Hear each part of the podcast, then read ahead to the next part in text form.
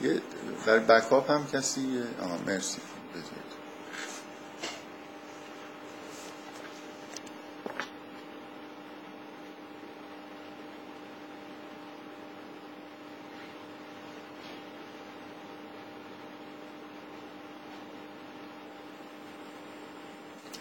دست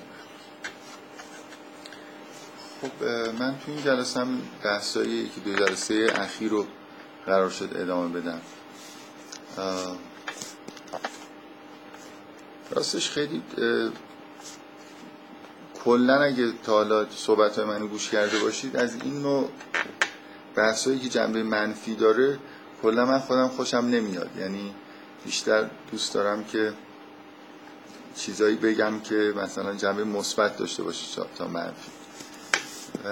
واقعیت هم اینه که حالا یکی دو جلسه هم که این بحثا رو مطرح کردم خودم خیلی حس خوبی ندارم. حالا این جلسه انشالله تموم می‌کنم. منتها من به عنوان مقدمه می‌خوام بگم که یه جوری احساس ضرورتی وجود داره که من مثلا تصمیم می‌گیرم که در مورد مسائل این شکلی صحبت بکنم.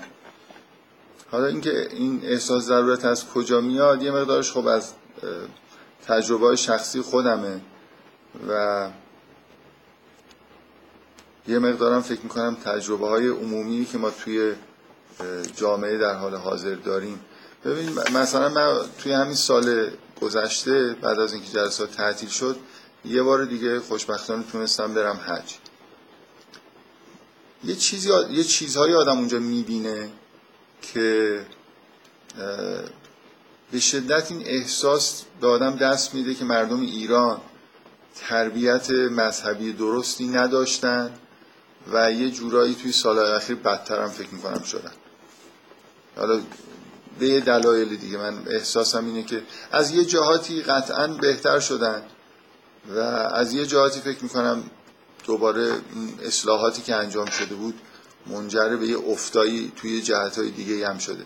مثلا اینکه میگم بهتر شدن من همین ببین وقتی آدم میره اونجا حج همه مسلمان ها رو کنار هم دیگه می‌بینه و ایرانی ها رو هم در بین سایر مسلمان هایی که از جاهایی از کشورهای عربی از کشورهای جنوب شرقی آسیا ایرانی ها رو کنار اینا که می‌بینه برای تفاوت های خیلی واضحی تو رفتارشون وجود داره که خیلی داشت جنبه منفی داره و بالاخره آدم تحت تاثیر قرار می‌گیره. من یه مقدار میگم تجربه شخصی اینه که واقعا چیزایی اونجا دیدم که به نظر من شرماوره و نتیجه اینه که خب ما اصلا یه جور تربیت مذهبی عجیب و غریبی توی سالهای اخیر بچه ها پیدا کردن. مخصوصا من چیزایی که دیدم توی بچه های کم سن و سالتری که میان اونجا. حالا آدم بزرگترم به هر حال مشکلات خودشونو دارن. من نکته که گفتم که قبلا به نظر میاد که اوضاع از جهاتی خیلی بدتر بوده و الان بهتر شده مثلا از یه نفر شنیدم که در دوران پیش از انقلاب ظاهرا خیلی از روحانیون فتواشون این بود که نمیشه پشت اهل سنت نماز خوند. بعد انقلاب بود که حالا به اصرار یا حالا نمی‌دونم به دلیل اینکه یه افرادی مثل آقای خمینی آقای منتظری اینا رهبری جامعه روحانیت رو به نحوی شاید بشه گفت به دست گرفتن و اقبال عمومی مردم هم از نظر مرجعیت به این قشر از روحانیون بود. اینا بودن که یه اصلاحی انجام دادن و مثلا شیعیان الان که میرن اونجا تقریبا عمده افرادی که میرن پشت روحانیون اهل سنت نماز می‌خونن یعنی توی نماز جماعت مسجد الحرام و مدینه توی مسجد النبی شرکت می‌کنن من از یکی از دوستانم که تو همون حج باش آشنا شدم شنیدم که تو دوران قبل از انقلاب یه صحنه خیلی تکراری این بود که وقتی اذان می‌گفتن ایرانی از مسجد الحرام میومدن بیرون که موقع نماز اونجا نباشن. شما این صحنه واقعا صحنه خیلی شگفت انگیز و چیزیه دیگه. آدم همینطوری از تصورش تحت تاثیر قرار می‌گیره که شما مسلمان ها رو تصور بکنید که اونجا نشستن و وقتی که از آن گفته میشه یه عده پا میشن میرن. در حالی که همه دارن میان یه عده به دلیل این تفکر که اینجا مثلا فرض کنید روحانی که داره نماز می‌خونه مثلا آدم خوبی نیست نمی‌دونم اهل سنت و نمازش قبول نیست و از این حرفایی که احتمالا زیاد شنید. تو دوران بعد از انقلاب یه اتفاق مثبتی که افتاد این بود که از همون اول خیلی جدی حرف وحدت شیعه و سنی مطرح شد و به هر حال همین فتواها داده شد که پشت اهل سنت میشه نماز خوند و این حرفا. و یه جوری این گرایش وحدت طلبانه که قطعا گرایش مثبتی هست قدرت گرفت و غالب شد. بعد از طرف دیگه حالا چیزای جدیدی که شاید خود جنبه سیاسی دلایل سیاسی داره که ایجاد شده و آدم می‌بینه نمی‌دونم به چه چیزایش اشاره بکنم. شاید همشون یه جورای قدیمی هستن ولی تعلیمات مذهبی که الان توی مدارس به بچه ها دارن میدن یه جور عجیب و اقراق آمیزی تاکید روی مسائل مربوط به تشیع. یعنی بچه ها بیشترین چیزهایی که مثلا تو ذهنشون هست مسائل مربوط به آشورا و نمی‌دونم اتفاقای اینجوری که افتاده و بعدش مسئله امام زمان و اینا انگار بخش اصلی ایمان مذهبی مردم رو داره تشکیل میده. و اون جنبه مشترکی که مربوط به توحید و اینا هست روش تاکید نمیشه و واقعا هم شما در وجود مردم که اونجا هستن می‌بینید که چیزای اصلی که از دین مد نظرشون هست چه چیزایی.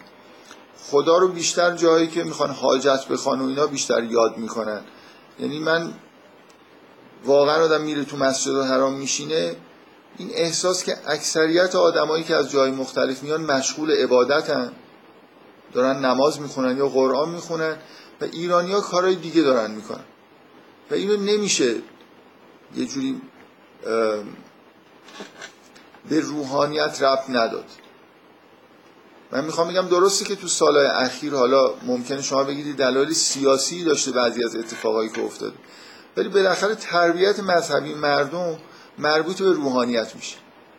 وقتی که آدم یه حس نارضایتی خیلی شدیدی درش ایجاد میشه خود به خود برای من اینجوریه که من نمی‌تونم این نکته رو در واقع رفت ندم این نارضایتی ها رو به روحانیت. هرچند که می‌دونم قبلا هم خودم گفتم که خیلی از انحرافایی که تو جامعه دینی پیش میاد از پایین در واقع از بین عوام شروع میشه تا حدودی شاید اجتناب ناپذیر باشه. ولی بالاخره یه جنبه های تربیتی وجود داره که روحانیون می‌تونن اعمال نفوذ بکنن و به نظر میاد که حالا نمی‌کنن یا نمی‌تونن بکنن. و ما تو شرایط خوبی قرار نگرفتیم. یعنی بعد از یه امیدای فوقالعاده زیادی که بعد از انقلاب ایجاد شد که یه اصلاحات دینی صورت می‌گیره و مردم به یه دین معقولتر دین یعنی دین معقولتر نسبت به اون چیز سنتی که بین مردم وجود داشت به یه چیز بهتری می‌رسیم. به نظر می‌رسه که بالاخره در یه روندی یه اصلاحاتی واقعا وجود داشت ولی در طی یکی دو دهه اخیر به نظر میاد که اثر همین اصلاحاتی جوری انگار خونسا شده. بلکه توی شرایط نامناسب تری هم قرار گرفتیم. حتی رادیو تلویزیون هم یه مقدار زیادی فکر می‌کنم مقصر توی این که به نوع تبلیغاتی که می‌کنه به یه سمت و جهتهایی که خیلی جهتهای مناسبی نیست. اینی که بالاخره من حالا شاید به دلیل همین احساس خاصی که دارم و به دلایل عمومیتری که توی جامعه می‌بینم فکر می‌کنم یه خورده ضرورت داره که بحثایی در مورد مسئله روحانیت و تربیت مذهبی به طور کلی بشه. چون فکر می‌کنم که یه بخشی از انحرافات به هر حال برمیگرده به همین موضوعایی که اینجا هست. من واقعیتش اینه حالا با سراحتی که بخوام صحبت بکنم از تبعیت مردم از روحانیت میترسم. یعنی الان احساس می‌کنم ما توی شرایطی از نظر سیاسی اجتماعی قرار گرفتیم که شاید بهتر باشه که به مردم یه خورده بگیم که توی تبعیت از روحانیت یه چجوری بگم ترمزهایی داشته باشن. خیلی هم حالا این تبعیت و جنبه های وسیعی بهش ندن. در حد همون حالا یه تبعیتی از یه رساله چیزی نگهش دارن. چون به نظر می‌رسه که من اینجور احساس می‌کنم که هرچی که پیش میریم وسعت اون بخشی که روحانیت داره سعی می‌کنه که توش دخالت بکنه و مردم به تبعیت خودش دعوت بکنه هی زیادتر میشه بیشتر به دلیل مسائل سیاسی. و در کنار این می‌بینید که روحانیتی که مطرحه و مردم ازش تبعیت می‌کنن باز به دلایل سیاسی از اون روحانیتی که به طور سنتی مردم بهش اقبال پیدا می‌کردن فاصله می‌گیره. یعنی اینجوری بهتون بگم که در واقع مرجعیت به نظر میاد تو سالهای اخیر تحت تاثیر سیاست اون سازکارا و مکانیسم های سنتی خودش رو نه اینکه کلا از دست داده ولی تضعیف شده. بذارید من به عنوان مثال اینجوری بهتون بگم که یه مکانیسم ساده ای که وجود داشت که یه نفر به مرجعیت برسه این بود که افراد زیادی مثلا فرض کنید می‌گفتن که کسی که به یه تعدادی مثلا دان... تعداد خوبی طلبه شهریه پرداخت بکنه. این یه معیاری بود برای اینکه طرف به حدی رسیده که اولا خب یه مدرسه ای داره از نظر علمی به جایی رسیده طلابی میان اونجا مراجعه می‌کنن و این به دلیل اینکه پیروان زیادی بین مردم داره و پول زیادی به عنوان وجوهات دستش می‌رسه قدرت پرداخت شهریه مثلا این مدرسه نسبتا بزرگ رو پیدا کرده. بنابراین خود به خود مثل اینکه کاندید این بود که اگه خودش موافقت بکنه می‌تونه مرجع باشه. حالا نکته اینه که تمکن مالی روحانیت توی چند صد سال اخیر حالا درست یا نادرست نشانه پیرو داشتن بین مردم بود. بنابراین با مرجعیتی ارتباطی داشت. حالا به دلایل مثلا سیاسی تو سالهای اخیر شما می‌بینید که روحانیون منابع مالی دیگه ای پیدا کردن. من نمی‌خوام سراحتا اشاره بکنم که منظورم دقیقا منابع مالی چیه اطلاع خیلی دقیقی هم ندارم ولی بالاخره منابع مالی دولتی وجود داره که به بعضی پرداخت میشه و اونا قدرت پرداخت شهریه پیدا می‌کنن. بنابراین اون معیار سنتی که یه جوری شهریه پرداخت کردن تمکن مالی داشتن به نوعی نشان دهنده مثلا پیرو داشتن و اقبال مردم بود و می‌تونست معیار مثلا برای مرجعیت باشه این ضعیف شده مسائل علمی که چه کسایی می‌تونن چه کارهایی تو حوزه بکنن تحت تاثیر مسائل سیاسی قرار گرفته متاسفانه. خود روحانیون و مراجع که توی قوم حالا جاهای دیگه هستن به شدت نسبت به این مسائل انتقاد دارن ولی خب چاره هم ندارن. یه مجموعی از سنت هایی که توی حوزه بود و به یه حالت تعادلی رسیده بود اینا تحت شعار بعضی از مسائل سیاسی تغییر کردن. همونطوری که روال طبیعی سنتی که توی مدارس برای تدریس وجود داشتم تو حوزه علمی قوم و تمام حوزه های کشور تغییر پیدا کرده. یکی از چیزهایی که توی حوزه ها متداول بود که به نظر من جالب بود اونم این بود که مثلا طلاب می نشستن با هم دیگه مباحثه می‌کردن. یه روال درسی خاصی در حوزه وجود داشت که خلاف اون چیزی بود که توی دانشگاه بود. ترم وجود نداشت امتحان وجود نداشت. و می‌بینید که با همون روال سنتی که توی حوزه وجود داشت روحانیون خوبی تربیت می شدن آدم های دانشمندی به وجود می اومدن که ما در طول قرنهای اخیر دیدیم که بالاخره این حوزه های علمیه ای که شیعه به وجود آورده بود محصولات خوبی هم تولید می‌کرد.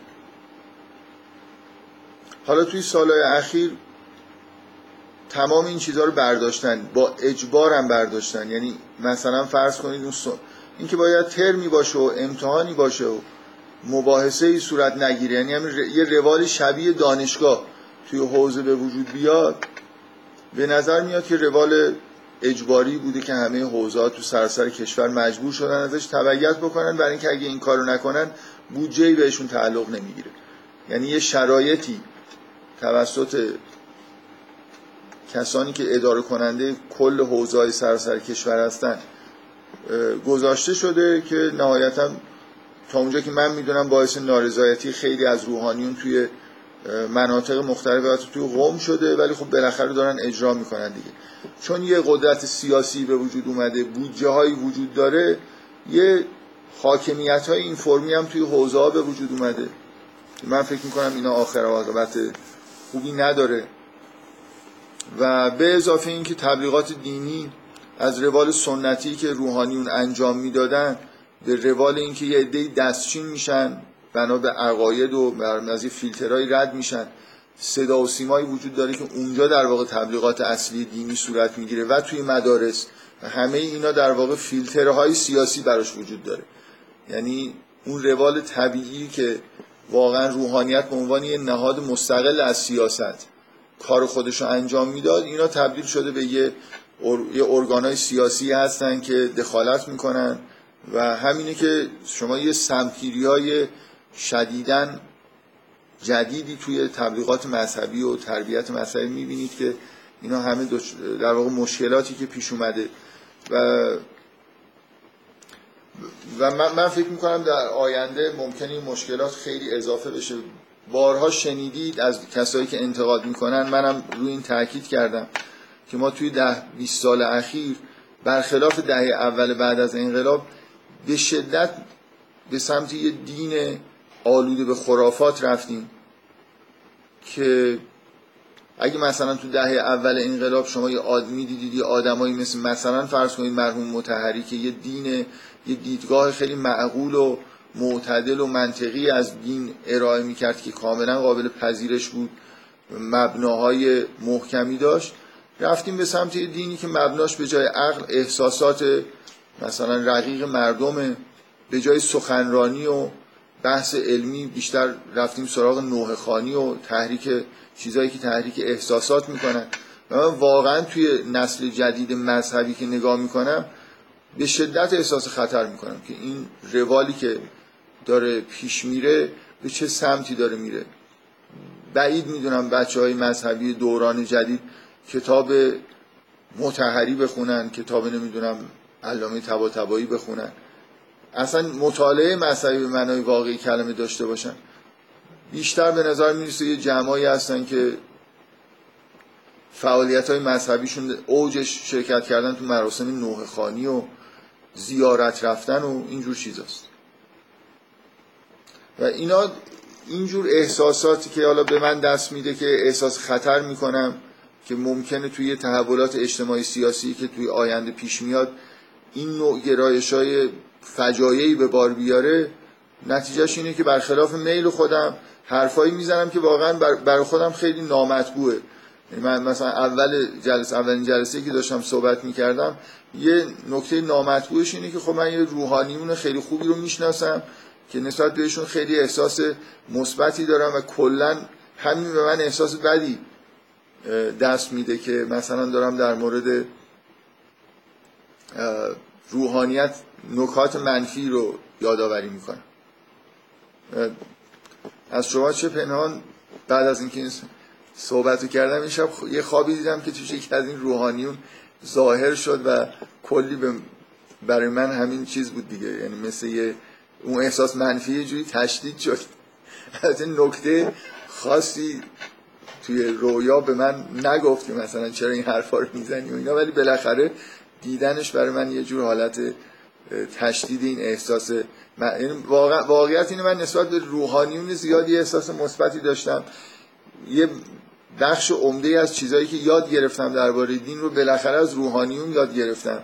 از مرحوم متحری علامه طباطبایی از خیلیا یه جوری استفاده کردم. بنابراین برام خیلی سخته که یه همچین حرفایی بزنم. ولی حالا به عنوان مقدمه اینو خواستم تاکید بکنم که یه احساس ضرورتی به نظر من هست. در من وجود داره که فکر می‌کنم که لازمه که یه مقدار این انتقادا گفته بشه. و نه فقط توسط من حالا برای عموم مردم معتقد نیستم که بشینیم جلوی مثلا فرض کنید جمعیت مردم کتاب منتشر کنیم یا یه چیزایی منتشر کنیم که به گوش همه مردم برسه چون ممکنه بیشتر ضرر داشته باشه. ولی حالا که توی یه جمعای کوچیکی در واقع حرفایی که می‌زنم انعکاس پیدا می‌کنه احساس می‌کنم که تو جمعای کوچیک خوبه اتفاقا این حرفا گفته بشه. واقعیت هم اینه که یه احساسی که من دارم اینه که توی جامعه روحانیت می‌بینم که یه تلاش های مثبتی در کنار این مسائل منفی که پیش اومده وجود داره. مثلا اگه روحانیونی که از ایرادهای مهمشون در طی سالهای اخیر در طی قرن اخیر این بوده که بی اطلاع از پیشرفت های علم و مخصوصا علوم انسانی و کلا وضعیت حال حاضر دنیا بودن خب این آدم می‌بینه که گرایشی وجود داره در روحانیت که روحانیون جوان از یه طریقای تشویق میشن که بیان مثلا مطالعه بکنن فلسفه فلسفه جدید یاد بگیرن اقتصاد و جامعه شناسی یاد بگیرن. حالا اینکه چقدر موفق بوده بالاخره این تلاشا وجود داره. تلاش های خیلی مثبتی تو روحانیت وجود داره برای اینکه احتمالا همه شما دیدید که مثلا متون حدیث و تفسیر و اینا رو تبدیل به چیزای نرم افزاری میگه تلاش های نرم افزاری مثبتی وجود داره. همه اینا توی روحانیت مخالف و موافق داره. فکر می‌کنم حالا من اگه دستم نمی‌رسه ولی احساسم اینه که همه کسایی که بیرون حوزه هم هستن تا جایی که می‌تونن فشار بیارن یعنی اگه این فشار انتقادا باشه یه عده مدام اینو بگن که آقا شما از دنیا بیخبرید. و مستنداتی ارائه بکنن که این حرفایی که شما دارید می‌زنید نشانه بیخبری شماست. این فشارهایی که از بیرون میاد انتقادایی که از بیرون میشه نسبت به جامعه روحانیت من امیدم اینه که اون جنبه های مثبتی که تو روحانیت داره پیش میره رو تقویت بکنه. یعنی یه عده از مخالفت هایی که در درون خود جامعه روحانیت وجود داره نسبت به بعضی از گرایش های مثبتی که به وجود اومده و وجود داشته نسبت به اینا موضع اگه موضع منفی دارن موضعشون رو بردارن. اگه فعالیت نمی‌کنن حداقل مخالفت نکنن. و مخصوصا میگم این فشار زیادی به نظر من از بیرون باید بیاد نسبت به اینکه این تربیت مذهبی که تو این سالا بهش رسیدیم و این توده جوانان مذهبی که تولید شده تو این سالا مشکلات اساسی دارن اینا فکر می‌کنم گفته بشه خوبه. حالا اینکه توی چه جمعهایی با چه زبانی گفته بشه که آسیبی نرسونه به اعتقادات مثلا توده مردم یا برای مشکلات دیگه جدیدی ایجاد نکنه به نظرم میاد که خوبه. حالا من حداقل در حد خودم سعی می‌کنم که مستمعین این جلسات رو یه مقدار نسبت به یه سری مسائل یه آگاهی بهشون بدم و در این حال میگم چون میترسم از اینکه توی با این اوضاعی که ما داریم به سمتش میریم به دورانی برسیم که بعضی از همین جنبه های این تربیت مذهبی جدید فاجعه ایجاد بکنه تو جامعه ما فکر می‌کنم بد نیست که بالاخره ضرورتا یه همچین بحثایی پیش بیاد. در این حالی که می‌دونم که حالا مثلا چیزهایی که میگم ممکنه خیلی هم حرفای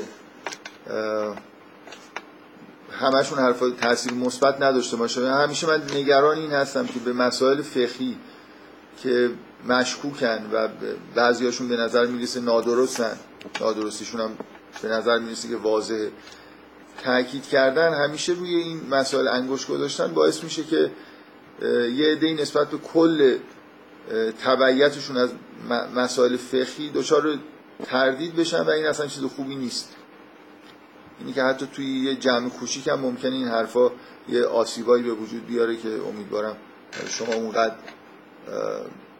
ذهن فعال و قوی داشته باشید که مثلا احکام خیلی یه چیزی رو بی خودی کلیت ندید. یعنی اگه حرف از اینی که بعضی از این احکامی مشکلاتی ممکنه داشته باشن اینو کلیت ندید. به کل احکام و اگه حرف از این شد که بعضی از عقاید مشکلات خیلی واضحی توشون وجود داره اینو باز کلیت ندید به تمام چیزا این فکر کنم کسی که ذهن قوی داره و اهل تفکره این ویژگی رو داره که این چیزها رو می‌تونه به راحتی تحمل بکنه.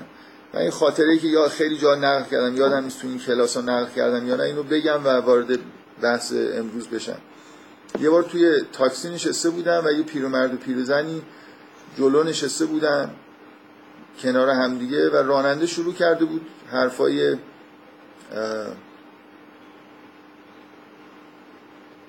یادم نیست راننده شروع کرد حرفای ناجور در مورد مسائل مذهبی زدن یا اول سوال کرد. این پیرمرد پیرزن از کربلا برگشته بودن.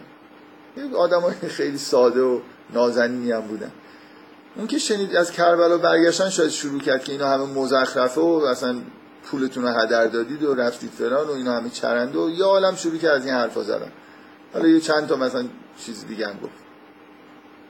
بعد مرد تفلک بعضی مدتی که این همینجور صحبت کرد و با حالت توهین آمیز نسبت به مسائل مذهبی و اینا پیرمرده برگشت گفت که آقا ما کاری به اینایی که آها اون انتقادایی که اون می‌کرد همش فوش دادن به آخوندا بود دیگه. که آخوندا اینجوریان و فران و همشون دزدن و نمی‌دونم شمارم گول زدن و اونجا اصلا خبری نیست. و از این چیزا می‌گفت که بیشتر جنبه همین مسائل مثلا سیاسی اجتماعی تاثیر اینجور چیزا بود رو ذهنش. بعد اون پیرمرده برگشت گفت که ما به اینا کار نداریم. ما همون میریم اونجا. کارمون با خداست. مثلا میریم چون خدا دوست داره میریم اونجا. یه حرفی این شکلی زد. من خاطره رو دارم نقل می‌کنم برای این جمله که این راننده گفت. با اون خداش هم همینه دیگه. اونم مگه همین آخوندا نمی‌گفتن. خیلی این واقعا ب... ممکنه خنده دار به نظر برسه برای شما. ولی من خیلی تحت تاثیر این جمله قرار گرفتم که مثل اینکه یه چیزی که اصلا تو محدوده تصور من نمی گنجه که مردم چقدر ایمانشون ممکنه وابسته به روحانیت باشه. یعنی زیر سوال رفتن روحانیت طرف خدا رو هم از اینا شنیده.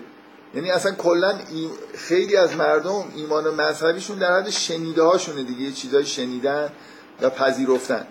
و اگه اون کسانی که اون حرفا رو زدن زیر سوال بره اگه از پدرشون یاد گرفتن روابطشون با پدرشون بد بشه اگه از روحانیت یاد گرفتن روابطشون با روحانیت بد بشه خود اون تعلیمات هم براشون میره زیر سوال. خب این خیلی احمقانه ممکنه به نظر برسه یعنی ولی واقعیت اینه توده مردم این مدار زیاد اینجوری هستن. برای همینه که بالاخره به راحتی نمیشه بعضی از یعنی مثل همون یه جوکی که درست کرده بودن بعد از ماجرای حلال شدن شطرنج. خب حالا از آقای خمینی پرسیدن نمیم چقدر می‌دونید ماجرا رو. فکر می‌کنم سال 67 بود سال آخر حیات آقای خمینی بود. یه عده‌ای که می‌خواستن فدراسیون شطرنج تشکیل بدن یه نامه نوشتن بهشون گفتن که در حال حاضر توی دنیا شطرنج وسیله قمار نیست یه وسیله ورزشی فکری همه هم دارن بازی می‌کنن و فلان این حرفا. یه جوری که آیا مجاز هست یا نه؟ می‌خواستن جواز بگیرن برای ایشون هم جواب داد که اگه این نکاتی گفتید درست است بازی کردن شطرنج اشکال نداره. یعنی اگه دیگه وسیله قمار حساب نمیشه بلکه همه به عنوان وسیله ورزش فکری دارن بهش نگاه می‌کنن خب دیگه اشکال نداره. اون حرمتش به دلیل این بود که می‌گفتن باش قمار مثلا انجام میشه. بعد همین چیز ساده. فکر کنم همون حول و حوش مسئله حلال شدن خاویار ما... خاویار هم پیش اومد. دو تا یادم سال فاصله چقدر بود با هم یکی دو سال آخر حیات ایشون ایشون در مورد خاویار و ماهی مثلا اوزون برون و اینا هیچ اظهار نظری نکرد. ولی خب یکی از حرام های قطعی بود دیگه که کسی حق نداشت این ماهی رو بخوره یا خاویار مصرف بکنه. بعد در این مورد من یادم یک کمیته از فقها تشکیل شد. بررسی کردن و اعلام کردن که ماهی خاویار فلس داره بنابراین مثلا حلال من می‌خوام بگم ببینید چقدر این چیزا جزئیه حلال بودن یا حرام بودن یه نوع ماهی. که حالا مثلا فرض کنید اگه خورده با ذره بین نگاه کنید چیزی مثل فلس دیده میشه بعد بنا به اون حکم کلی که ماهی های دار مثلا حلال هستن اینم حلال. و اینکه شطرنج اینکه دیگه خیلی مسخره چیز بازی حلال یا حرام. واقعا انعکاسی که پیدا من اون جوکی که می‌خواستم بگم به حتما همتونم شنیدید. بعد از فکر کنم حرام شدن حلال شدن این خاویار جوکر رو ساختن یا شطرنج این بود که جوکش اینجوری بود که می‌گفتن یه نفر توی بهشت دید که یه عده دارن از رو دیوار جهنم میپرن میان توی بهشت. بعد از یه فرشته پرسید که اینا چجوریه؟ اینا دارن از جهنم میان تو بهشت. گفت اینا کسایی هستن که مای اوزون خورده بودن جهنم رفته بودن حالا دیگه حلال شده دارن میان بهش گفت اونایی که یه دم اونجا وایستاده بودن منتظر بودن. گفت که خب اونا کیان؟ گفت اونا مشروب خوردن منتظرم ببینن مشروب هم اگه حلال شد بیان. این واقعا جوک احساس مردم رو به نظر من منتقل می‌کنه. شما اگه همین پنج وقت سه وقت بودن نماز رو یه روزی اعلام بکنن مثلا حالا یه جور شدیدی حالا این که چیزی یا حلال و حراما رو بگن که حالا این چیزایی که حرام بوده حرام خیلی آشوب ایجاد میشه. وقتی برای شطرنج یه ماهی که اصلا تو زندگی هیچ کدوم اینا ماهی اوزنبران که تو زندگی روزمره مردم مثلا کسی همین الانش هم که حلال شده هیچکی نخورده و نمی‌خوره هم به دلیل قیمتش هم به دلیل کم بودنش. یا خاویار مخصوصا به دلیل قیمتش. کسی سراغ خوردن خاویار نمیره. شطرنج هم که اکثریت مردم بازی نکردن و نمی‌کنن. وقتی ولی کوچکترین تغییری توی آراء فقهی به نظر میاد که برای مردم یه مسئله خیلی بزرگیه و برای همین به شدت اینجور چیزا باید با احتیاط مطرح بشه. من هر بار که از این حرفا می‌زنم اینو تکرار می‌کنم که این جای خیلی خطرناکی یعنی اینجور انتقاد نسبت به مثلا احکام شرعی و فقهی و اینا خیلی خیلی اگه تغییراتی قرار انجام بشه با این مکانیسم های حساب شده ای باید باشه. یه دفعه اعلام کردن و بدون زمینی چینی و اینا ممکنه برای مردم یه تأثیری که رو مردم می‌ذاره خیلی بدتر از اونی باشه که همون حکم غلط باقی بمونه. اینا می‌تونه دلیل این باشه که اون پارادوکسی چرا وجود داره چرا آدمایی هستن که عالمن با تقوا هستن احتمالا بعضی از این چیزها رو می‌فهمن و می‌دونن ولی خیلی سعی نمی‌کنن که اصلاح بکنن. شاید واقعا با همین احساس که فسادی که ایجاد می‌کنه بیشتر از اصلاحیه که به وجود حالا برای من اون کاری که فکر می‌کنم باید انجام بدم و انجام میدم. یه مقدار در مورد مشکلاتی که توی جامعه روحانیت به طور کلی توی کشور ما توش اسلام وجود داره مثل بقیه ادیان صحبت ما ادامه یه بحثایی در مورد اون مشکل چیز وجود داره. بذارید اینا من بذارم آخر. یه نکته ای که یه چیزی بوده که دو جلسه قبل اول جلسه قرار بود بگم بعد رفتم سراغ بحث دیگه. هنوزم اول این یادداشتام مونده. بذارید در مورد این صحبت بکنم. اگه بخوایم عملکرد روحانیت رو در مورد شیعه قضاوتی داشته باشیم فکر می‌کنم خوبه که اول بیایم سعی کنیم فراموش بکنیم که یه جامعه روحانیتی رو در ایران در کشورهای اسلامی و کشورهای مسیحی یهودی دیدیم. یا حتی در بین بودایی ها مثلا فرض کنیم. برای همه این ادیان یه،, یه جور جامعه روحانیت داره یه لحظه فراموش بکنیم که چی دیدیم از جامعه روحانیت. بیایم سعی کنیم به نظر من این فعالیت خوبیه. سعی کنیم یه جامعه روحانیت ایدئال رو در نظر بگیریم. یعنی اگه قراره یه عده آدمایی باشن که متولی دین باشن مردم دین رو از اونا آموزش آموزش دینی در و تربیت دینی توسط اینا انجام بشه. غلط و درست اینکه محتوای دین چیه؟ دین شناسی مثلا چیه؟ اینو بذاریم در اختیار یه عده افرادی. بفهم خواهش می‌کنم.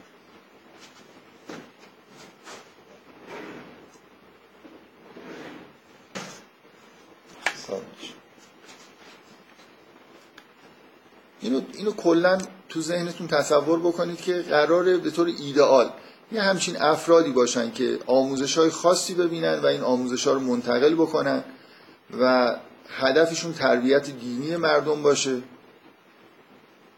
حالا تصور کنید که یه همچین افرادی یه همچین جامعه اگه به وجود اومد چه انتظارهایی واقعا ازش باید داشته باشیم که چه جوری عمل بکنن؟ بعد بیایم سعی کنیم ببینیم که جامعه روحانیتی که ما می‌شناسیم چقدر نزدیک به اون ایداله فکر می‌کنم من, همینجور کلی اگه بخوام بحث بکنم می‌تونم بگم که مثلا انتظارهایی که ما داریم از یه همچین جامعه می‌تونه مثلا در دو بخش باشه. یکی یه بخشی که جنبه مثلا عملیه و یه بخش هم جنبه مثلا نظری و علمی داره. مثلا به عنوان مثال شما توی جنبه های عملی بیاید خوب آدم روحانیت ادیان دیگر رو نگاه کنه. ببینه بعضیاشون توی زمینهایی که خیلی مثبت عمل می‌کنن آدم می‌تونه فکر کنه که خب جامعه روحانیت ما می‌تونست اون جنبه های مثبت رو داشته باشه. بذارید من به یه نکته اشاره بکنم. میزان فعالیتی که روحانیون مسیحی می‌کنن و دستگاه روحانیت اصلا در جهان مسیحی انجام میده. در جهت مسائل خیریه. روحانیت مسیحی تقریبا پایگذار و اداره کننده بخش عمده ای از فعالیت های خیریه ای میشه که مردم انجام میدن. یعنی یه سازمان هایی به وجود میارن و این فقط هم شما هر جایی تو کشورهای مسیحی برید می‌بینید که کلیساهای کارهای این شکلی انجام میدن.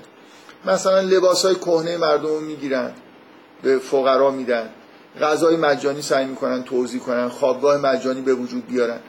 برای یعنی یه جور در واقع فعالیت به نفع فقرا.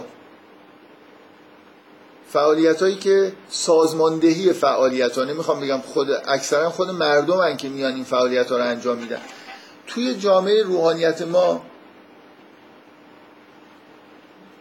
بیشترین چیزی که آدم می‌بینه در جهت فعالیت های خیریه یه جور همین دریافت وجوهات و اینی که روحانیون به بعضی از افرادی که می‌دونن فقیرن و اینا یه سری از این وجوهات رو توضیح می‌کنن. کلا شما اون شور و هیجان این که مثلا مساجد نمی‌دونم روحانیت منبع یه جور سازماندهی کارهای خیریه بزرگ باشه کمتر می‌بینید چند تا مثلا فرض کنید بیمارستان می‌بینید که روحانیون ایجاد کرده باشن. یه بیمارستان فیروزآبادی توی تهران هست که مرحوم آقای فیروزآبادی به نظر میاد تا اونجا که من می‌دونم با بودجه شخصی خودش احداث کرده چند درصد مسائل درمانی آموزشی اینا توسط جامعه روحانیت ایجاد شدن اداره میشن. مقایسه بکنید با جامعه مثلا مسیحی به نظر میاد که خیلی خیلی این فعالیت ها تو جامعه روحانیت کم من اینو مثال زدم. به عنوانی که روحانی صرفا نباید به فکر این باشه که یه, یه مثلا آموزشایی دیده بشینه یه جایی مردم بیان سوال بکنن مشکلات مثلا مذهبی مردم رو حل بکنه یا بره بالای منبر سخنرانی بکنه. یه کارهای عملی که از نظر دینی مثبت هستن طبیعی که روحانیون باید توش پیش قدم باشن سازماندهی بکنن.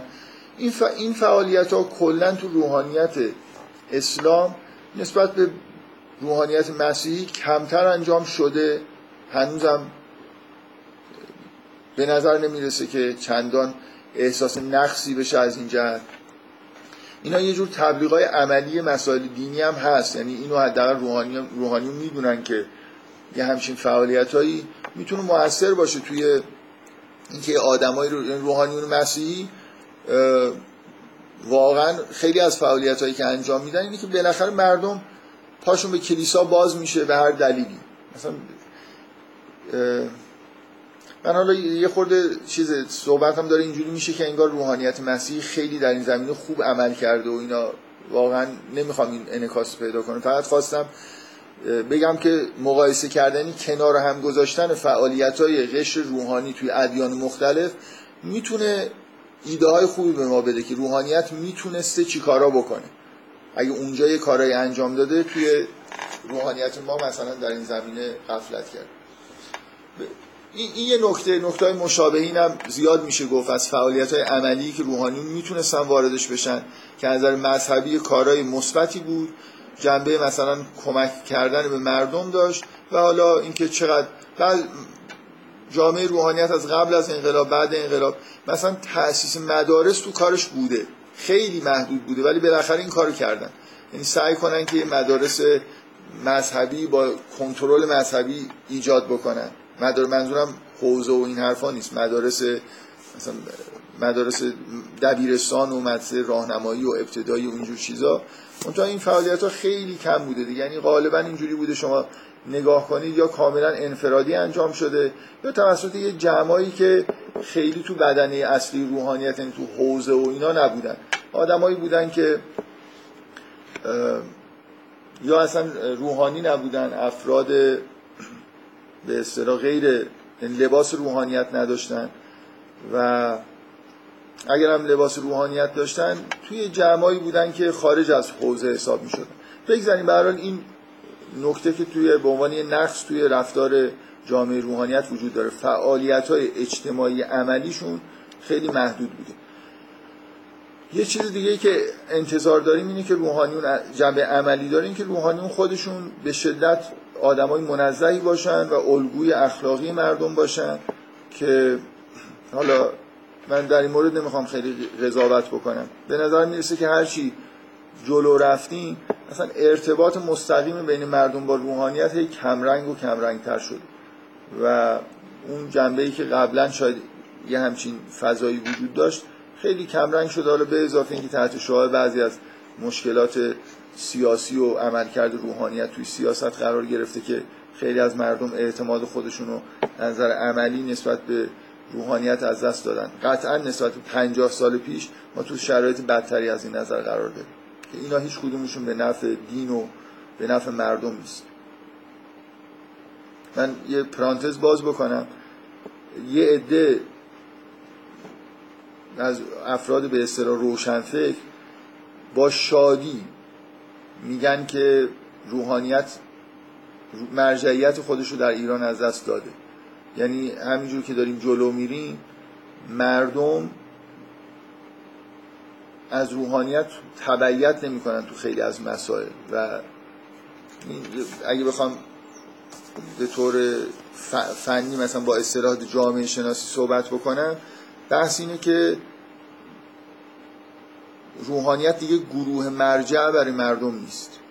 حالا شواهد زیادی وجود داره که این مرجعیت نه از نظر فتوای فقهی مرجعیت از نظر عملی کم شده. اعتماد مردم به روحانیت کم شده. و اینو با شادی میگن و من می‌خوام بگم که شادی که نداره خیلی هم نه به عنوان آدم مذهبی می‌خوام بگم اصلا یه لحظه ایمان مذهبی و اینکه روحانیت می‌تونه خیلی عملکرد مثبتی داشته باشه و اینا رو اصلا بذارید این احساسات دینی رو بذارید کنار. اینکه ما از یه جامعه ای که یه گروه مرجعی داشت حالا هر چی بود جامعه روحانیت مثلا مرجعش بود مخصوصا تو سالهای انقلاب و بعد از انقلاب رسیدیم به یه جامعه که گروه مرجع نداره. اگه یه نفر یه ذره آگاهی های سیاسی اجتماعی داشته باشه می‌فهمه که این اصلا وضعیت خوبی نیست. یعنی وجود یه گروه مرجع ناکارآمد یا نادرست بهتر از اینی که ما وارد یه جامعه شدیم که هیچ گروه مرجعی وجود نداره. یعنی اینطوری نیست که مثلا اروپا رو که نگاه کنی حالا مثلا در فرانسه مردم دیگه تاب... قرنهاست تابع روحانیت مسیحی نیستن. ولی یه جمع روشنفکر و دانشگاهی وجود داره که اگه یه چیزی بگم بالاخره رو مردم تاثیر می‌ذاره. یه یا هنرمنداشون. بالاخره یه افرادی هستن که روی افکار عمومی می‌تونن تاثیر بذارن. و این اینا این این جمع این شکلی خیلی خیلی توی دوام و پایداری جامعه مهمه. اینکه ما وارد یه جامعه شدیم که مردم حرفی الان الان تمام دانشگاهی ها بیان اطلاعیه بدن و بگن که در انتخابات یا در فلان موضوع مردم فلان طور عمل بکنن. ده درصد مردم هم روشون تاثیر نمی‌ذاره. تمام آدمایی که میگن روشن فکرم بیان اطلاعیه بدن.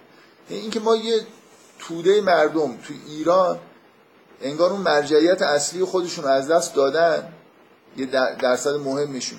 اون اعتمادی که به روحانیت و مراجع دینی داشتن و از دست دادن هیچ چیزی هم جایگزینش نشده. خدا می‌دونه که یه همچین جامعه چه خطرایی تهدیدش می‌کنه. و همین چیزیه که من فکر کنم الان بیشتر ما باید احساس خ... اگه روشن فکر روشن فکر بودن فکر می‌کنم حداقل شادی نمی‌کردن از اینکه مرجعیت روحانیت از بین رفته. برای اینکه هیچ چیزی هم جا... جایگزینش نشده. ما الان نه شبیه کشورهای دینی هستیم که مثلا مردم تابع مرجع روحانی مثل بعضی از این کشورهای مذهبی خیلی مذهبی مسیحی بالاخره تابع کلیسا کلیسا روشون تاثیر ایالت های مرکزی آمریکا بالاخره گروه مرجعشون کلیساهای همون مناطق هستن. و حالا یه جایی هم هستن روشنفکرها هستن دانشگاهی ها هستن که ما یه مردمی داریم که از هیچ کی دیگه خط کسی رو نمی‌خونن. این فکر می‌کنم می‌تونه زمین ساز اتفاقای خیلی بد بشه. حالا انشالله که قبل از اینکه اتفاق بدی بیفته یه خورده این مسائل اصلاح بشه. خب من دو تا نکته عملی رو گفتم. یکی همون فعالیت اجتماعی بود یکی این مسئله اخ... الگوی اخلاقی قرار گرفتن که حالا به نظرم می‌رسه یه موقعی شاید اینجوری که آدم میشنوه در طول تاریخ این مسئله الگوی اخلاقی قرار گرفتن روحانیون بزرگ خیلی خیلی شدید بوده و الان به نظر میاد که تضعیف شده ولی بالاخره اینجوری نیست که هیچ اثری ازش باقی نمونده باشه. ولی یه, یه نکته یه نقطه ضعف روحانیت که من روش می‌خوام قبلا بهش اشاره کردم می‌خوام روش انگشت بذارم که اصلا شگفت انگیزه. شما اگه یه جامعه روحانیت ایدئال رو در نظر بگیرید فکر می‌کنم شاید اولین چیزی که آدم به ذهنش می‌رسه که اینا چه, چه وظیفه‌ای دارن تبلیغ دین دیگه. مخصوصا تبلیغ دین برای کسایی که دیندار نیستن یا در ادیان دیگه هستن. به نظر می‌رسه اگه اگر اون آیه‌ای که میگن که روحانی میگن که به اصطلاح اصل آیه‌ای که تو قرآن به اشاره شده که خوبه یه همچین قشری وجود داشته باشن حالا استفاده از اون آیه قطعا بحث داره. من می‌خوام فرض کنم که اون آیه می‌تونه مبنای تشکیل جامعه روحانیت باشه. اینکه میگه که چرا از هر قومی یه نفر نیست که بیاد دین رو یاد بگیره و برگرده به مردم یاد بده. شما تو اگه سیره زمان مثلا صدر اسلام زمان پیامبر رو در نظر بگیرید که این اتفاق افتاده بالاخره یه عده که دین رو بلد بودن رفتن آموزش دادن. شما تو همون دوران پیامبر می‌بینید که وظایف تبلیغی داشتن یه عده. یعنی خود پیامبر و اطرافیانش می‌رفتن برای آدمایی که بت پرست بودن بالاخره باشون حرف می‌زدن سعی می‌کردن که حقیقت توحید رو بهشون برسونن. من جدا شگفت انگیزترین نکته در مورد روحانیت اسلام اینه که به هیچ وجه شما این شور تبلیغ کردن رو در روحانیت نمی‌دیدید و نمی‌بینید. یعنی حد اکثرش در حد حالا مثلا فرض کنید تو دوران مدرن در حد اینی که بعضی از کتابا رو ترجمه بکنن. ببین شما باز مقایسه بکنید دیگه. مقایسه بکنید. روحانیت اسلام رو با روحانیت مسیحی از جهت تبلیغ. ببینید اونا چی کار کردن و چقدر به این مسئله اهمیت دادن و روحانیت اسلام در چه به این مسئله اهمیت داده. چند نفر شما می‌تونید در طول تاریخ در آدم روحانی پیدا بکنید که نقش میسیونه رو بازی کرده باشه. یعنی بره به یه کشور غیر مسلمان اونجا ساکن بشه و سعی بکنه که دین اسلام رو اونجا ترویج بده. ببینید خیلی به نظر من باید بر بخوره به روحانیون. که اکثریت کشورهایی که مسلمون شدن مثلا تو جنوب شرقی آسیا این جمعیت های مسلمان دور از این منطقه عربی رو که می‌بینی مثلا توی آفریقا. تقریبا من تا اونجا که من می‌دونم همشون تبلیغات توسط تجار انجام شد. یعنی آدمایی بودن که سفرهای تجاری می‌رفتن شیعه بودن مسلمون بودن رفتن اونجا با مردم صحبت کردن کم کم یه در رو قانع کردن که این دین خوبیه علاقمند شدن و بعد دین کم کم اونجا ترویج پیدا کرده. گاهگداری بعد از اینکه یه هسته مرکزی از مسلمان ها به وجود اومده از یه روحانی دعوت کردن که بره اونجا ساکن بشه. مثلا این اتفاق افتاده. روحانیت به این معنا آدمایی رو مثلا فرستاده. یه جاهایی که یه جمع مذهبی به وجود اومده. ساکن شده بعدا یه نفر رفته اونجا. ولی اینکه آدما شما مسیحی ها رو نگاه می‌کنید که به طور سیستماتیک تبلیغ دین یعنی کلیسا افرادی رو تربیت می‌کرده به عنوان میسیونر و اینا رو میفرستاده بالای کوه بالای توی جنگل ها جای خطرناک. ممکن بود کشته بشن. خیلی هاشون کشته شدن در همین راه مثلا تبلیغ دین. بالاخره این صلیب رو میبردن کلیسایی ایجاد می‌کردن صلیب رو نصب می‌کردن کم کم مردم رو با روش های مشروع یا نامشروع به سمت کلیسا میکشوندن به روش های مشروع با زور بدون زور با تبلیغ. بالاخره یه فعالیتی بوده. اون میسیونرها حالا انشالله در زورگویی شرکت نداشتن ولی خب خیلی جا تبلیغ مسیحیت همراه با دادن امتیاز یا گرفتن امتیازهایی بوده که ترغیب بکنن مردم رو که جنبه یه مدار زوری هم ممکنه پیدا کرده باشه. بالاخره این اتفاق به طور سیستماتیک وظیفه خودش می‌دونسته کلیسا و حالا بیشتر همون در واقع کلیسای کاتولیک که روح افرادی رو تبلیغ بکنه تربیت بکنه به عنوان مبلغ و اینا رو بفرسته در اقصا نقاط دنیا برای تبلیغ دین. شما اصلا این مکانیسم و این رفتار سیستماتیک رو توی جامعه روحانیت مسلمان نمی‌بینید. حد اکثرش در این حده که یه افرادی اگر تقاضا بکنن از مراجع مثلا فرض کنید یه نفر بیاد یه تاجری بیاد بگه در فلان منطقه یه زندگی می‌کنن یا آدمای مسلمان شدن یه نفر بیاد اینجا مثلا احکام و اینا یاد بده ممکنه که در اثر در همچین درخواستی یه فردی رو فرستاده باشن. ولی اینکه خود روحانیت یه نظامی ایجاد بکنه برای تبلیغ این کار رو نکرده و این یکی از شگفت انگیزترین نقصایی که در روحانیت اسلام وجود داشته در حالی که به وضوح از آیات قرآن و از سیره پیغمبر اینجور برمیاد که این جزو وظایف مسلمان ها بوده که یه همچین کارهای انجام بدن و ندادن. شما همین که می‌بینید که محدوده کشورهای اسلامی به غیر از حالا مثلا این حاشیه هایی که مثل مثلا یه عده مسلمان در جنوب شرقی آسیا چین نمی‌دونم جاهای مختلفی وجود داره که اینا بیشتر در واقع جنبه همون مسائل تجارت و اینا داشته که اسلام به اون سمت رفته طبق از شواهد تاریخی. شما نگاه می‌کنید این بخش عمده ای از ممالک اسلامی کشورهای عربی هن. و این دقیقا معنیش اینه نشانه اینه که اینا با تبلیغ مسلمون نشدن بلکه با اشغال نظامی مسلمون شدن. یعنی اینجوری اسلام صادر نشده عرب صادر شده. که اون کشورها مسلمون شدن. و در حالی که شما توی کشورهای توی مثلا جهان مسیحیت اینجوری نمی‌بینید. یعنی کشور آفریقایی مسیحی داریم که هیچ چیزی از مثلا اروپایی نمی‌دونم آدمی از این مناطقی نیست که رفته باشه بافت جمعیتی اونجا رو عوض کرده باشه. نتیجه همینه که حالا به هر حال به طریقی تبلیغی انجام شده یا هر چیز. من باز این تبصره رو اضافه می‌کنم که اصلا این تصور پیش نیاد که مسیحی ها خیلی مبلغین خوبی بودن و خونریزی نکردن و جنگ نکردن و ما مثلا این کار کردیم. این مقایسه ها اینجوری نیست که حالا اونا خوبن ما بدن ما بدیم.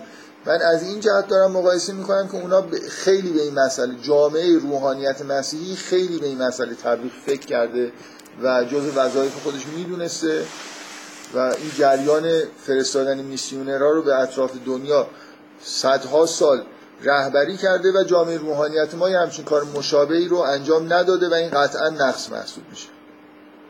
من باز یادآوری می‌کنم دارم فرض می‌کنم که یه خود این جامعه روحانیت خودمون رو نگاه نکنیم ببینیم اصلا از یه جامعه روحانیت چه انتظارایی می‌تونه بره که چی کارا بکنن بعد ببینیم که اینا چه مقدار از اون کارا رو انجام دادن یا ندادن. تبلیغ نکردن به طور نظاممند و نظام های توی فعالیت های اجتماعیشون خیلی خیلی فعالیت های اجتماعی محدودی داشتن در حالی که می‌تونست بیشتر باشه. و اینا جنبه های خود عملی کار روحانیتی که من خواستم اول بهش اشاره بکنم. همه مسائل مربوط به روحانیت مسائل عملی نیست. بعد میمونه مثلا اگه روحانیت بخواد از خودش دفاع بکنه که ما خوب توی جنبه قوی عمل کردیم احتمالا باید اینجوری بیاد سراغ این که ما از نظر مسائل علمی و نظری خوب رفتار کردیم دیگه. حالا من یه خورده می‌خوام در مورد همین صحبت بکنم که چقدر بحثایی که توی به جامعه روحانیت نظر علمی انجام میشم خوب و کامله یا نزدیک به کمال یا خیلی ناقصه. اونجا چقدر میشه روحانیون از خودشون دفاع بکنن؟ باز توی مسائل نظری فکر می‌کنم خوبه که یه خورده به این فکر بکنیم که اصولا کاری که روحانیت می‌تونست انجام بده یعنی الان می‌خوایم بگیم که روحانیت چقدر در زمینه دین شناسی تونسته ببخشید من بذارید این جنبه تبلیغ رو یه خورده یه نکته بهش اضافه بکنم. ببین تبلیغ فقط هم مسئله میسیونر فرستادن نیست. جنبه آموزش و تربیت دینی رو هم همینجا من دوست دارم اضافه بکنم. چون می‌خوام دیگه وارد بحث های علمی بشم بگم که این بحث های مثلا این یه جوری جز تربیت جامعه دینی هم جز مسائل عملی حسابش بکنم. نکته ای که می‌خوام بگم اینه که شما این تاریخ روحانیت رو نگاه کنید مخصوصا توی صده اخیر. که مارکسیسم وارد ایران شد. یه چیز نامرئی تحت عنوان فرهنگ غرب از توسط هنر ادبیات همینجور وارد ایران شد و در واقع خودشون تبلیغ کردن. یه عده گرایش پیدا کردن هنوزم دارن به این چیزایی که از بیرون اومده. چقدر روحانیت اسلام به این اهمیت داده و موفق بوده تو این زمینه که یه آثاری به وجود بیاره برای مثلا فرض کنید آثار مکتوب. حالا کتابایی منتشر بکنه که جنبه آموزش مذهبی تربیت مذهبی و ترغیب مردم به مسائل دینی داشته باشه. بذار من یه مثال بزنم. یه مقدمه نوشته مرحوم متحری به کتاب داستان راستان. من اینو دارم به عنوان نکته خیلی مثبت توی عملکرد روحانیت بهش اشاره می‌کنم. که بالاخره یه آدمی به اسم مرحوم متحری پیدا شد از حوزه اومد بیرون اومد توی محیط های دانشگاهی اومد توی جامعه و یه خورده فکر می‌کنم ویژگی ایشون این بود که اومد ببینه که جاخالی ها چیه چه مشکلاتی در واقع توی عملکرد روحانیت وجود داره که سعی کنه اینو پرش بکنه. خب در حد خودش هم واقعا آدم موفقی بود. شاید یکی از مؤثرترین و مثبتترین روحانیون صد سال اخیر بدون شک. حالا اگه سه نفر انتخاب کنیم احتمالا قطعا یکی از سه نفر به نظر من ایشونه. که به یه, یه سری نقایص در واقع تبلیغی روحانیت توی جامعه موجود رو سعی کرد شناسایی بکنه و با استفاده از نوشتن کتاب هایی که مردم بتونن بخونن و بفهمن. حداقل قشر جوان آدمای باسواد بتونن استفاده بکنن. اینکه سعی کنه با زبان مدرن بنویسه مسائلی که الان مطرحه رو در واقع روش انگشت بذاره اینا ویژگیهایی بود که ایشون داشت. یک کار به نظر من شگفت انگیزی که نشون دهنده دید وسیع آی متحریه. ایشون انجام داده تو دهه سی هجری شمسی حدود 1335 فکر می‌کنم. نوشتن این دو جلد کتاب داستان راستان بوده. کتابای داستانهای مذهبی به ساده ترین زبان ممکن برای بچه ها برای مثلا سن نوجوان. اولا تعداد چاپ این کتاب قبل از انقلاب و بعد از انقلاب نشون میده که این کتاب چقدر کتاب موثری بوده و استقبال زیادی ازش شده. خیلی ها بچه ها و نوجوان ها احساسات مذهبی خودشون رو شاید موقع خوندن داستان این کتاب در واقع یه جوری اونم احساسات مذهبی خیلی خیلی به نظر من نظر مذهبی و اخلاقی مثبت. یعنی که داستان هم داستان های فوق العاده خوب انتخاب شده ای هستن و خیلی هم ساده و روان روایت شدن. ایشون مقدمه این کتاب داستان راستان رو بخونید که توش اشاره کرده که یه عده با شگفتی به این کار من نگاه کردن و ایراد گرفتن که این چه کاری بوده تو کردی. تو با این همه علمی که داری و فلسفه بلدی و اینا این چه مثلا کار سبک و حالا من من میگم کار جلفی که انجام دادی که برای بچه ها مثلا کتاب بنویسی آقای متحری می‌تونه افتخار بکنه به اینکه فکر می‌کنم حالا اگه حالا از یه چیزایی معمولا اینجور چیزا یه مشکلاتی داره دیگه بررسی تاریخی. ادعا میشه که اولین کتابای کودکانیه که در ایران نوشته شده. یعنی کلا ما به غیر از کتاب درسی نمی‌دونم برای دوره ابتدایی و اینا رو بذاریم کنار. من من نمی‌شناسم و این ادعا هم شنیدم. حالا ممکنه بعضیا بگن که نه یه کتاب کوچیکی دیگه قبلا نوشته شده. اینکه یه نفر بشینه و فکر کنه داره داستان می نویسه یا کتاب می نویسه برای کسایی که مثلا حدود ده سالشونه بین ده تا 15 سال هستن بخونن. این خودش توی جامعه تو جامعه فرهنگی ایران یه جور ابتکار بوده. چه برسه بخواید توی جامعه روحانیت این ابتکار فرض بکنید که دیگه خیلی ابتکار بزرگ و دور از ذهنیه. حالا شما از این دیدگاه نگاه کنید. چقدر روحانیت برنامه ریزی کرده و موفق بوده توی ایجاد کردن یه سری کالاهای فرهنگی تبلیغی توی خود جامعه مسلمان. الان مثلا فرض کنید چند کتاب خوب مذهبی روحانی. ببینید یه لحظه اینو فراموش نکنید که اون اکثر کسایی که مدرسه تأسیس کردن کتاب نمی‌دونم کودک نوشتن برای و هنوزم دارن می خارج از جامعه روحانیت هستن. یعنی اینجور فعالیت های تبلیغی این فرمی از توی حوزه علمیه در نمیاد. از دل جامعه روحانیت در نمیاد. یا کلا آدمای خارج از جامعه روحانیت هستن. یعنی افرادی هستن که تحصیلات معمولی دارن مذهبی هن.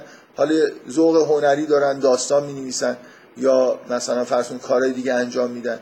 یا هم اگه از توی روحانیون هستن واقعا روحانیونی هستن که توی دیگه تو حوزه علمی نیستن. اومدن بیرون این ایده به ذهنشون رسیده.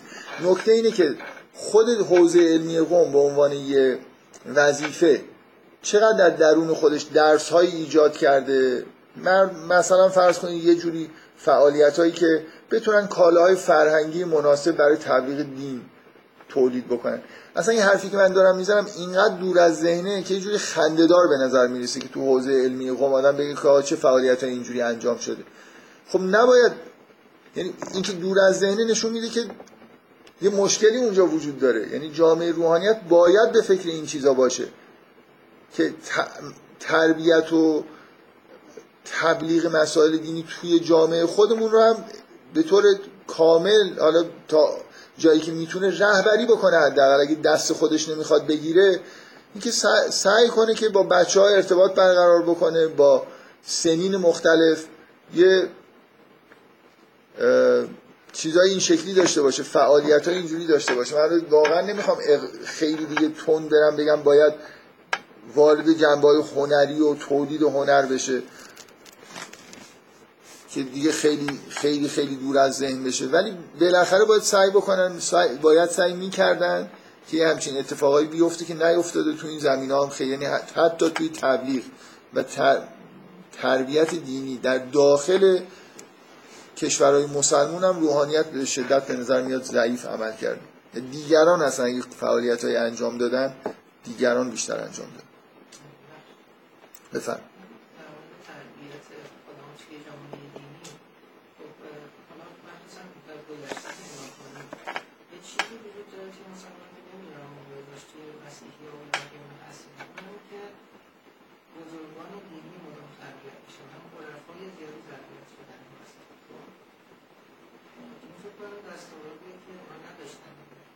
آخه اینا ربطی به حوزه علمیه نداره. داره. یعنی شما مثلا عرفای زیادی که میگید تربیت شدن و مثلا می‌تونید یه خورده بگید منظورتون کیا هستن؟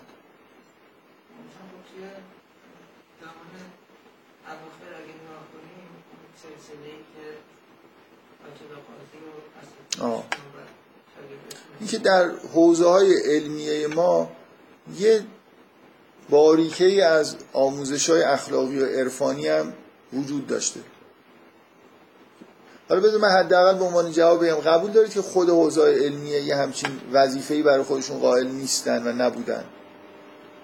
می‌دونی منظورم چیه؟ یعنی یعنی حوزه علمی قوم من ماحصل حرفم اینه بالاخره حوزه علمی قوم تشکیل می‌شدن برای آموزش فقه.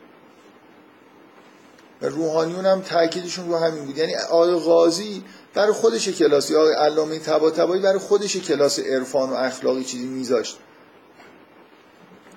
می‌دونی منظورم چیه؟ این خیلی این حرفی که شما می‌زنید خوبه که بالاخره یه سلسله ای از عرفا وجود داشته و اینا توی مثلا فرض کنید حوزه علمی هم شاید به حیات خودشون به نوعی ادامه دادن.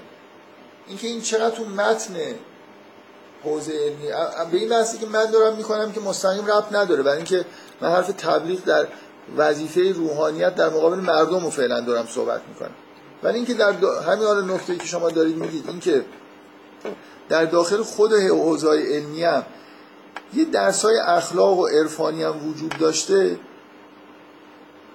شما بدون تردید می‌تونید این حرف رو بزنید که اینا یه چیزای جست و گریخته بوده که وابسته به آدما بوده یعنی نظام مثلا فرض کنید تعلیمات اخلاقی و عرفانی توی حوزه حوزه علمی وجود نداشته و نداره. یعنی اینطوری نیست که مثل اینکه مخ... چجوری بگم؟ کرسی تعلیم اخلاق و عرفان وجود نداره که حالا اگه این نشد یه نفر مردی که دیگه بیاره حوزه بیاره جاش بذاره. یه عده آدمایی خودشون.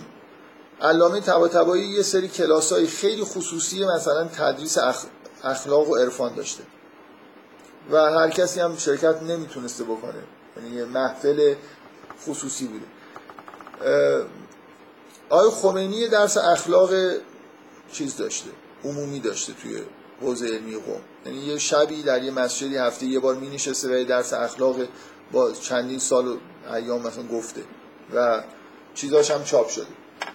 حداقل یکی از تقریرهاش یه نفر یادداشتایی که برداشته آقای شیخ علی تهرانی یه سه جلد کتاب تحت عنوان اخلاق اسلامی چاپ کرده که همون به اصطلاح محتوای کلاسای آقای خمینی تو قومه. حالا مثلا نکته اینه دیگه. حالا آقای خمینی رو تبعید کردن از کشور خارج شد. حوزه علمی یه آدمی گذاشت اون کلاسای اخلاق رو ادامه بده. یعنی می‌خوام بگم اون نظام حوزه براش مهمه که این کلاس اخلاقی باشه نباشه. یا فقط برای خود آقای خمینی مهم بوده که این کلاس اخلاق بذاری یا نذاری. مثلا الان شما توی حوزه علمی قوم یکی از این کلاس های خصوصی اخلاق و عرفان که هست تعطیل بشه. ببینید اگه کلاس های فقهی تعطیل بشن که نمیشه بالاخره مکاسب مثلا باید درس داده بشه. اگه یه نفر نباشه یه نفر دیگه. اینا جزء نظام آموزشی حوزه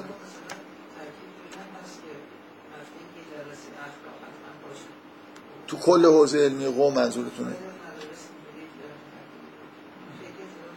در مورد, تف... در مورد تفسیر شید الان داریم خوبه. وارد هم... از همین کانالی که شما زدید وارد اون بحث نظری که من می‌خواستم بگم.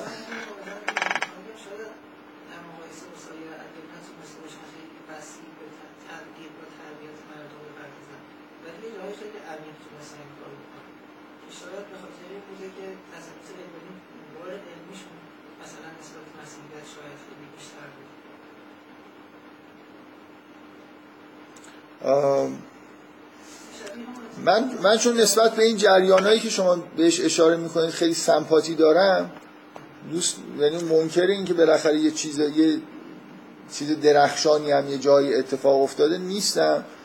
ولی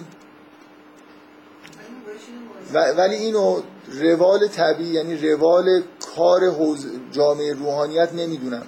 یعنی مثل این میمونه که نمیم چجوری بگم. بذار من یه نکته که جز چیزایی بود که ازش گذشتم و بگم. ببینید اینکه کلا جامعه روحانیت این این نکته رو می‌خواستم در ادامه اون بحث های مربوط اون پارادوکس بگم. اینکه دشوار قبول کردن اینکه جامعه روحانیت یه مثلا فرض کنید مشکلات اساسی داشته داره یا حتی مثلا تو استنتاج های فقهیش و این حرفا. ببینید جامعه روحانیت کلا افراد روحانی. خیلی می‌تونن ادعا بکنن که بالاخره آدم های موثری هست. یعنی الان شما مثلا مردم مذهبی رو نگاه کنید. اوج احساسات از یه نفر بپرسید اوج احساسات مذهبیش در یه جلسه دعای مثلا کمی اتفاق افتاده. یکیش در یه شب قدری که تو این مراسم مذهبی که بالاخره برگزار میشه مردم اصلا ممکنه به یه حالتهای کشف و شهود هم برسن. خب یا بالاخره مثلا آدمایی هستن که توسط گوش کردن سخنرانی های آقای قرائتی یا کسای دیگه گرایش به مذهب پیدا کردن. دفاع از روحانیت با این عنوان که بالاخره این آدمایی که مذهبی هستن در همین جلسات مثلا فرض کنید حتی در مراسم عزاداری طرف در مراسم عزاداری و آشورا و اینا شرکت می‌کنه و توبه می‌کنه آدم خوبی میشه. آدم خوبی میشه واقعا. یعنی یه نفر میره توی که از این مجالس دعا توبه می‌کنه و آدم خوبی میشه اصلا این زندگی پاک و عرفانی پیدا می‌کنه. چقدر من چقدر می‌تونید این مسائل رو به عملکرد مثبت روحانیت نسبت بدید؟ من نکته ای که می‌خوام بگم اینه که ما اینجا با یه دینی سر و کار داریم که دین خیلی قدرتمند و خوبیه. ده درصدش هم اگه از کانال از یک کانالی رد بشه به مردم برسه آثار خیلی مثبتی به جا می‌ذاره. این, این نمی‌تونه مورد دفاع روحانیت باشه که در حد یک کانال چند درصدی عمل کرده. من می‌خوام بگم خب خدا هست. ببینید این آثار معنوی که در جلسات مذهبی مثلا به وجود میاد اینا در مسیحیت و یهودیت هم هست. چون واقعا خدا هست ملائکه هستن. مردم با نیت های خیر میرن توی جلسه دعا شرکت می‌کنن و یه برکات عظیمی براشون ایجاد میشه. چقدر میشه این برکات به حساب روحانیت گذاشت؟ من نکته ای که شما دارید میگی بابا این قرآن هست مردم این قرآن رو بخونن آدمای با تقوایی باشن به عرفان می‌رسن. من می‌خوام بگم وجود یه سری مثلا فرض کنید ستاره های مثلا عرفان و اخلاق و اینا رو چه اینو نمی‌تونید به عنوان دفاع از عملکرد کلی روحانیت مطرح بکنید. هرچند جنبه مثبتی داره. چقدرش اینا آثار اینه که ما یه دینی داریم که شما قرآن بخونید بالاخره یه همچین حالات یا ما یه دعاهای رسیده از انبیا و ائمه داریم که اینا به شدت آثار خوب و مثبتی دارن. از کاری داریم که این از هم روحانیون به وجود نیاوردن. یعنی حوزه علمی قوم این شیوه های عبادت رو هم نمی‌تونه ادعا بکنه که ما به وجود آوردیم. خیلی هاشون روایاتی رسیده. می‌خوام بگم این که یه ما توی دین از نظر من اصلا کارش اینه که عارف تربیت بکنه. اینکه یه چند تا عارف نمی‌دونم تو حوزه علمی قوم پیدا شدن این نمی‌تونه دفاع از عملکرد روحانیت باشه. اینکه انجام اعمال دینی در مردم هم اخلاق و عرفان رو تقویت می‌کنه که می‌کنه یعنی مردم بالاخره احساسات مذهبی خوبی هم بهشون دست میده. خیلی آدمای و تو همین جلسات هم بهشون دست میده. جلساتی که مبدع مبتکرشون روحانیته. این راه دفاع کردن یعنی راه منطقی برای دفاع کردن از روحانیت نیست. برای اینکه من فکر می‌کنم اینجا مثل اینکه حالا اون یه لطیفه معروف بگم اقراق آمیزه ولی بی ربط نیست. اینکه یه معمایی مطرح می‌کنن میگن که یه نفر تخم مرغ و یه تومن ده تومن می‌خرید یه تومن میفروخت میلیونر شد. بعد می‌پرسن میگن که چجوری میلیونر شد؟ جوابش اینه که این میلیاردر بود. این معاملات که انجام داد بعدا میلیونر شد. یه خورده واقعا احساس من اینه که گاهی اینجوری من اینجوری حس می‌کنم که این چیزی که داریم با این همه مشکلاتی که وجود داره ولی باز دین راه خودش رو باز می‌کنه. دین بدون قرآن بدون دعا بدون این جلسات مذهبی هم خداوند و ملائکه بالاخره یعنی نزولات آسمانی وجود داره مردم حسای دینی بهشون دست میده. قطعا شرکت کردن. مثلا فرض کنید در ماه رمضان خب یه برکاتی توی همین جلسات مذهبی نیمبندی هم که ایجاد میشه توش ممکنه خیلی نکات انحرافی هم وجود داشته باشه از نظر دینی. به نظر من ولی باز جلسات پربرکته.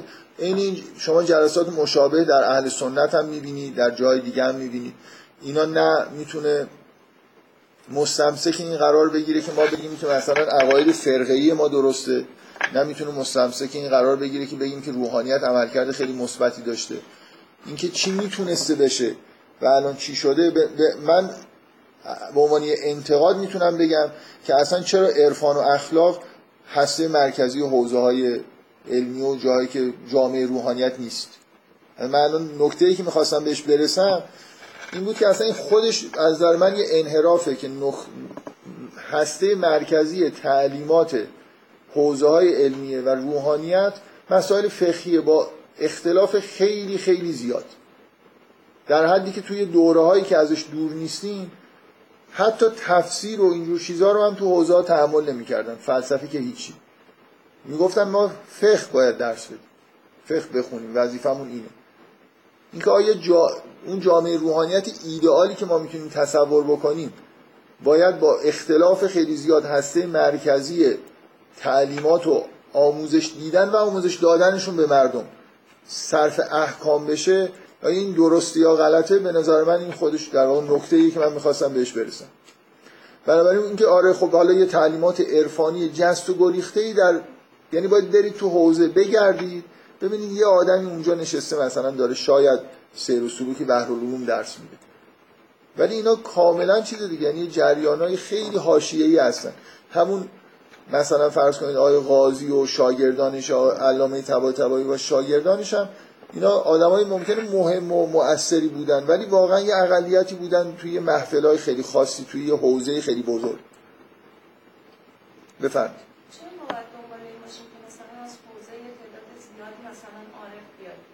تو صدر اسلام که صدر اسلام هم بوده. چند نفر داشتیم؟ مثل سلمان و مقداد این اینکه تعداد عارف زیاد بیاد بیرون ادعای من نیست. اینکه میزان تاکید روی آموزش های اخلاقی و عرفانی. توی حوزات چقدر باشه مورد سوال منه. ممکنه نظر من اینه که ممکنه حجم اینجور تعلیمات رو زیاد بکنیدم تو حوزه علمی قوم اتفاق خیلی خاصی نیفته. باز یه عده معدودی باشن که ظرفیت و اینو دارن و اون آموزش روشون تاثیر بذاره. ولی اینکه چه مقدار تو این زمین ها آموزش می‌بینن و چه مقدار تو این زمین ها آموزش رو منتقل می‌کنن. الان شما مجموعه سخنرانی هایی که در بین نمازها بعد از نمازها توی منابر و مساجد انجام میشه. چه حجمش اخلاقیه؟ عرفانیه. چه حجمش مربوط به احکام میشه ببین، من احساس می‌کنم یکی از مشکلات ما این تبلیغ زیاد تو مسائل عرفان زیاد و اشتباه تو مسائل عرفانیه که همین الان خودتون گفتید که جامعه بهش رسیده این همه دنبال نوحه و روزه و اینجور چیزا این نتیجه تبلیغات سوریه که در راستای اسلام شده؟ همه رو کشته اسلام تو مسائل عرفانی. دنبال- یعنی چون نوحه و روزه رو شما عرفانی حساب می‌کنید نه، ببین کسی که میره دنبال اینجور مسائل دنبال این هست که تو این مجلس به یه مثلا در و شروعی برسه یعنی جزء چیزایی مثلا عرفانی بهش در واقع تبلیغ عام داره از مسئله عرفان بهش برسه. یکی از مشکلات ما همینه که داریم جامعه ای که خیلی از مبانی دین رو هنوز توش مشکل دارن وارد مباحث عرفانی می‌کنن. من مبانی دین رو مسائل فقهی نمی‌دونم اما مسائل فقهی و اخلاقی. فقط نه اصلا فقط عرفان نیست. ببین من نکتم اینه. میگم که یه لحظه ذهن خودمون رو الان وارد مسائل نظری توی بحث‌های حوزوی شد می‌خوایم ببینیم عملکرد مثلا روحانی جامعه روحانیت از نظر علمی خوب بوده یا بد بوده. من میگم که شما قبل از اینکه اصلا نگاه کنید فکر یه لحظه فراموش کنید این چه حجمی مثلا انتظار دارید ببینید که جامعه روحانیت رو قرآن داره کار می‌کنه؟ چه حجمی انتظار دارید رو احکام کار کنید؟ چه حجمی اخلاق مثلا؟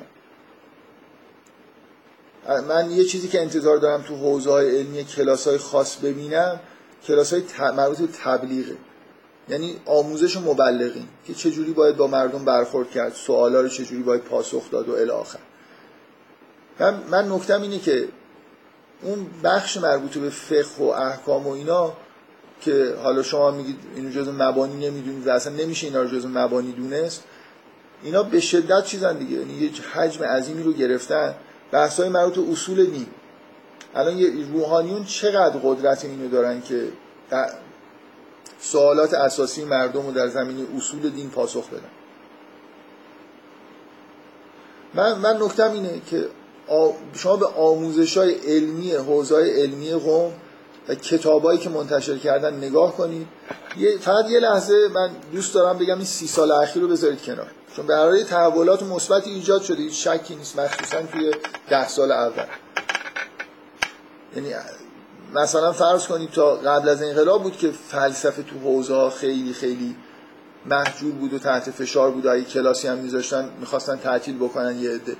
دیگه چون چون یکی از نماینده های همون جریان های اقلیت و حوزه حاکم شد یعنی آقای خمینی بعد از انقلاب قدرت سیاسی و چیز پیدا کرد طبعا حوزه یه چیزایی توش شکست. یعنی بعض مثلا فرض کنید الان دیگه کلاس تفسیر رو نمی‌دونم فلسفه و اینا گذاشتن توی حوزه چیز غیر عادی محسوب نمیشه بلکه شاید حتی به نظر می‌رسه خیلی جاها توی حوزه ها یا شبه حوزه ها یعنی دانشگاه هایی که جنبه حوزوی دارن زمین تو زمین های حوزوی کار می‌کنن رسما درس فلسفه و حکمت و اینجور چیزا دارن.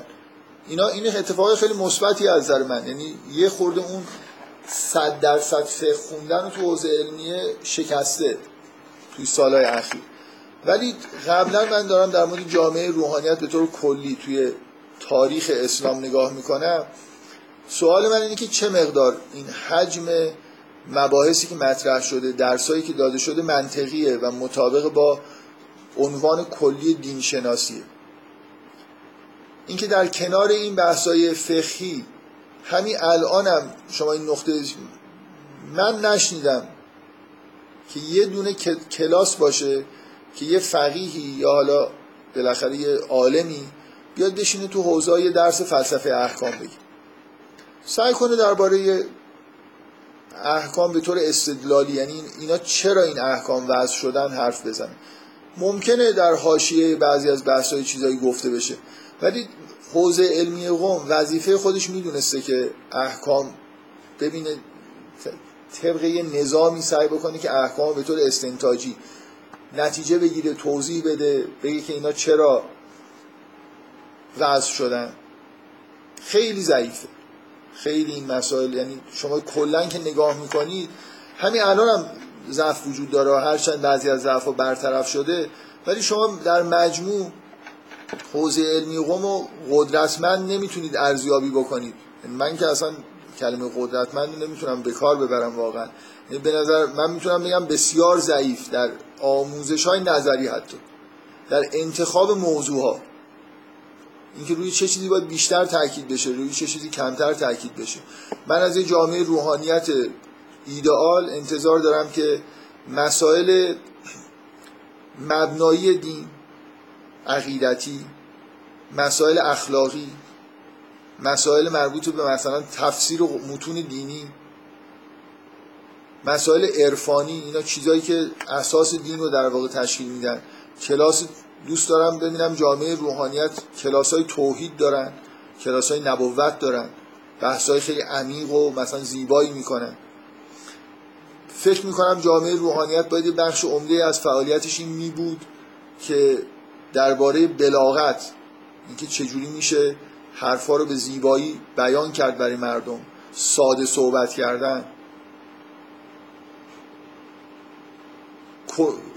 اینا حالا خیلی هم کلی دارم میگم که چه چیزایی مهم بوده در ضمن قبول دارم که احکامم مهم من همیشه در اینو نمی‌خوام فراموش بشه که یه بخش مهمی از دین توی و ارتباط دین با جامعه دینی عمل کردن به مسائل شریعت. بنابراین حتما باید یه فقهی وجود داشته باشه. احادیث باید حفظ بشن بررسی بشن. این قسمت ها خیلی مهمه. همین الان به طور خیلی خیلی در واقع از دور نگاه کنید به فعالیت های حوزه خب به نظر می‌رسه که بالای 90 درصد فعالیت های حوزه در جهت همون استنتاج احکامه و بقیه چیزا تو اون ده درصد حاشی است. یعنی از کلاس اخلاق و عرفان گرفته تا مسائل عقیدتی و فلسفه و حکمت و هر چی که بگیری روز به روز در سالهای قبل از انقلاب به نظر می‌رسه که و همین الان توی مثلا یه جایی مثل نجف که حوزه بزرگتری هم هست معتبرتر هم هست از خیلی جهات. می‌بینید که گرایش کاملا گرایش فقهیه. اینکه چطور جامعه روحانیت در اسلام به این نتیجه رسیده که وظیفه اصلیش اینه که احکام فقه رو استخراج بکنه و آموزش بده این به نظر من این جزء چیزاییه که این خطاهای بزرگیه که اصلا معلوم نیست چجوری به این سمت رفتن. قابل بررسی ها یعنی می‌خوام بگم اینجا سوال خوب وجود داره که این گرایش ها چجوری در حوزه ها به وجود اومده و پا گرفته. شما مثلا فرض کنید توی جامعه دینی راکد 400 سال قبل جوانها و پیرها و اینا همه مذهبی هن. هیچ سوالی هم وجود نداره. چون روحانیت می‌تونه بگه خب ما اینجوری از خودمون دفاع می‌کنیم که اصلا این بحثا وجود نداشت. کسی از اصول دین از ما سوال نمی‌کرد. کسی به نظر میومد مشکلی نداره. یعنی مشکل سوالایی که می‌کردن این چیزی که مردم میپرسیدن این بود که این احکامو چجوری اجرا بکنیم؟ ما هم بهشون یاد همه خداشناس بودن همه بدون مشکل بودن همه اماما رو قبول داشتن پیامبران رو قبول داشتن. بنابراین ما هم بنا به میزان درخواستی که در واقع خروجی های ما چیزایی که لازم مثل همین که الان نظام آموزش پرورش خب آدم ها رو داره تربیت می‌کنه که یه شغلایی رو در جامعه به عهده بگیرن آموزش پرورش و آموزش عالی. در همین جهت برنامه ریزی می‌کنه. روحانیت می‌تونه بگه ما مثل مدارس علمی بودیم. توی جامعه جایگاهی که وجود داشت برای روحانی سوالایی که انجام می‌شد از طرف مردم بیشتر این چیزا بود. مشکلات دیگه وجود نداشت. نتیجهش این بود که ما هم رفتیم بیشتر سراغ این مسائل. من اینو به عنوان یه جوابی که ممکنه حالا به ذهن یه نفر برسه دارم میگم که حوزه علمی هم تابع در واقع این بودن که نیازهای جامعه چیه. بنابراین بر اساس همون هم برنامه ریزی کردن و درسای خودشون تنظیم کردن مثل دانشگاه های الان ما. خب این جواب منطقی نیست از نظر من. قابل قبول نیست. بفرمایید.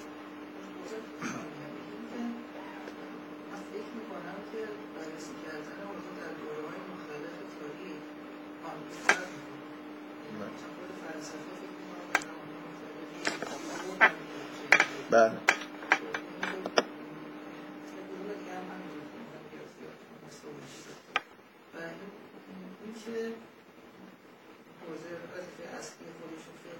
شاید یه چیزی جدیدی باشه شاید نکته اون که می‌خوام بگم اینه که این بودن اینجوری هم اون چیزی که احتمالا جدیدا به وجود اومده دیگه. یعنی همین که درست که تدریس میشه نظاممند باشه همین که نحوه ارائه درست نظاممند باشه حالا هم به دلیل حکومتی شدن که حاکم میشه حوزه به جامعه و هم به خاطر اینکه خب من همه چی میره به سمت تولید انبوه آیدان آیدان شاید نظام به وجود اومده و این نظامه این اتفاق توش افتاده که قسمت اصلی شده. و یعنی قبلا که ما فراستی بده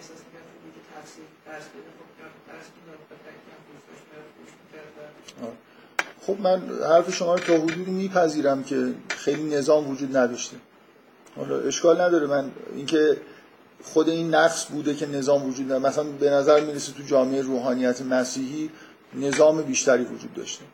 یعنی از قدیم هم حالا شاید اونم به دلیل این بوده که اونا خیلی زودتر با مسائل سیاسی آمیخته شدن و حاکمیت هایی پیدا کردن. حالا من اصلا کاری به این عوامل ندارم.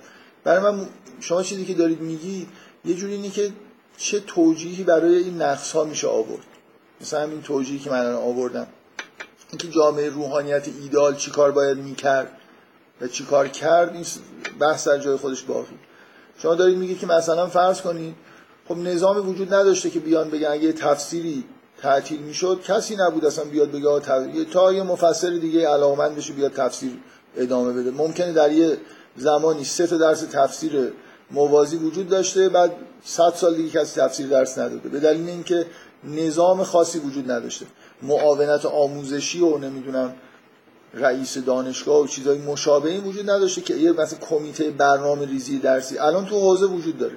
حوزه نظام شبیه دانشگاهی پیدا کردن. یعنی میشینن برنامه ریزی درسی می‌کنن ترم و نمی‌دونم امتحان و همین کارا.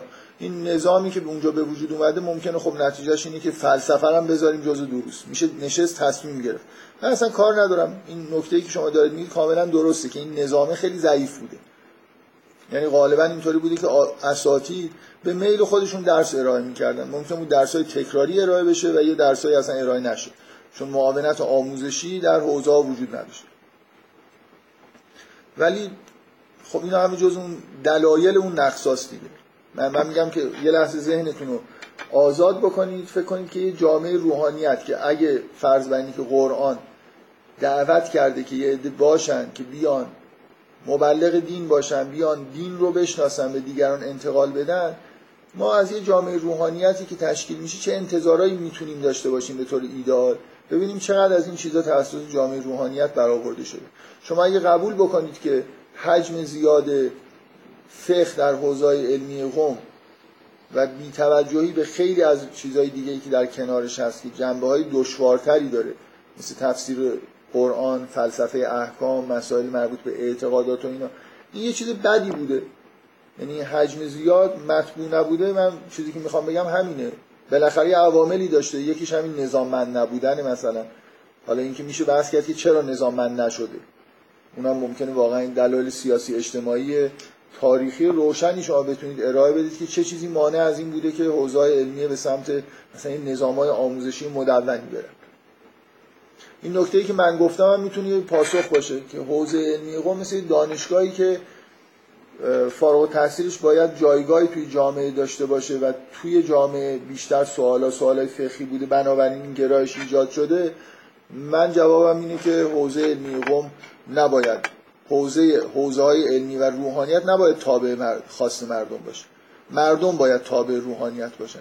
اگه, اخ... اگه روحانیت تشخیص میده که اخلاق مهمتر از فقه اونا باید پی مردم ممکنه برن به سمت اون چیز راحت ترش مردم کلا دوست دارن.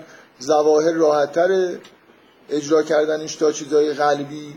مردم هزار تا ظاهر نماز حاضرن رعایت بکنن ولی حضور قلب براشون سخت. بنابراین روحانیتی که باید ابتکار عمل رو تو دست خودش بگیره بیاد تاکید بکنه که این ظواهر مهم نیست اخلاق مهمتره فلان چیز مهمتره گناهان مثلا چیا هستن.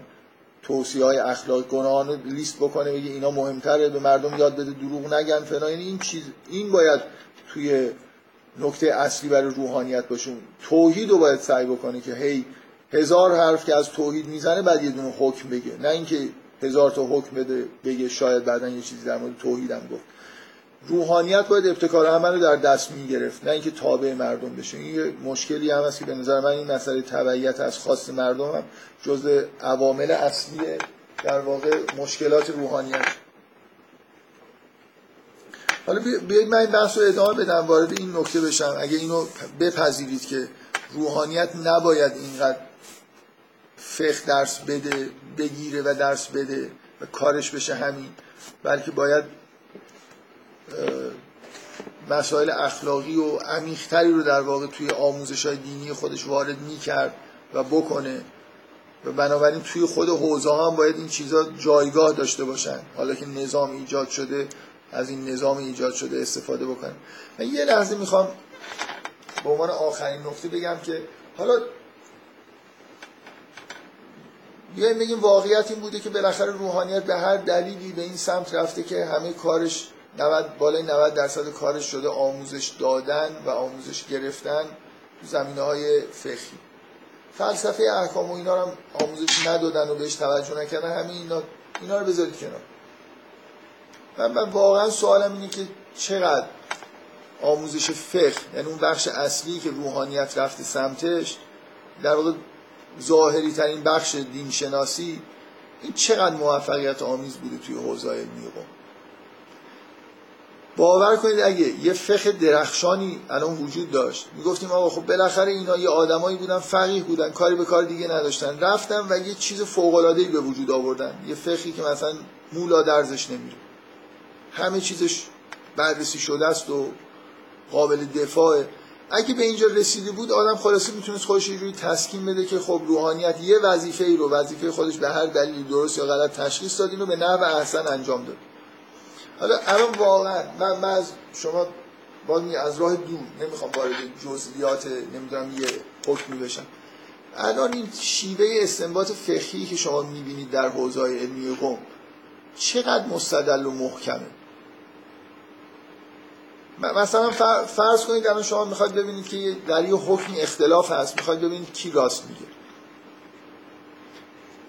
اولین کاری که حوزه علمی قوم و فقها باید انجام می‌دادن و داده باشن اینه که یه بررسی جامعه یعنی علم حدیث خیلی متقنی به وجود بیارن دیگه. ما بدونیم که کدوم احادیث راستن کدومشون دروغه.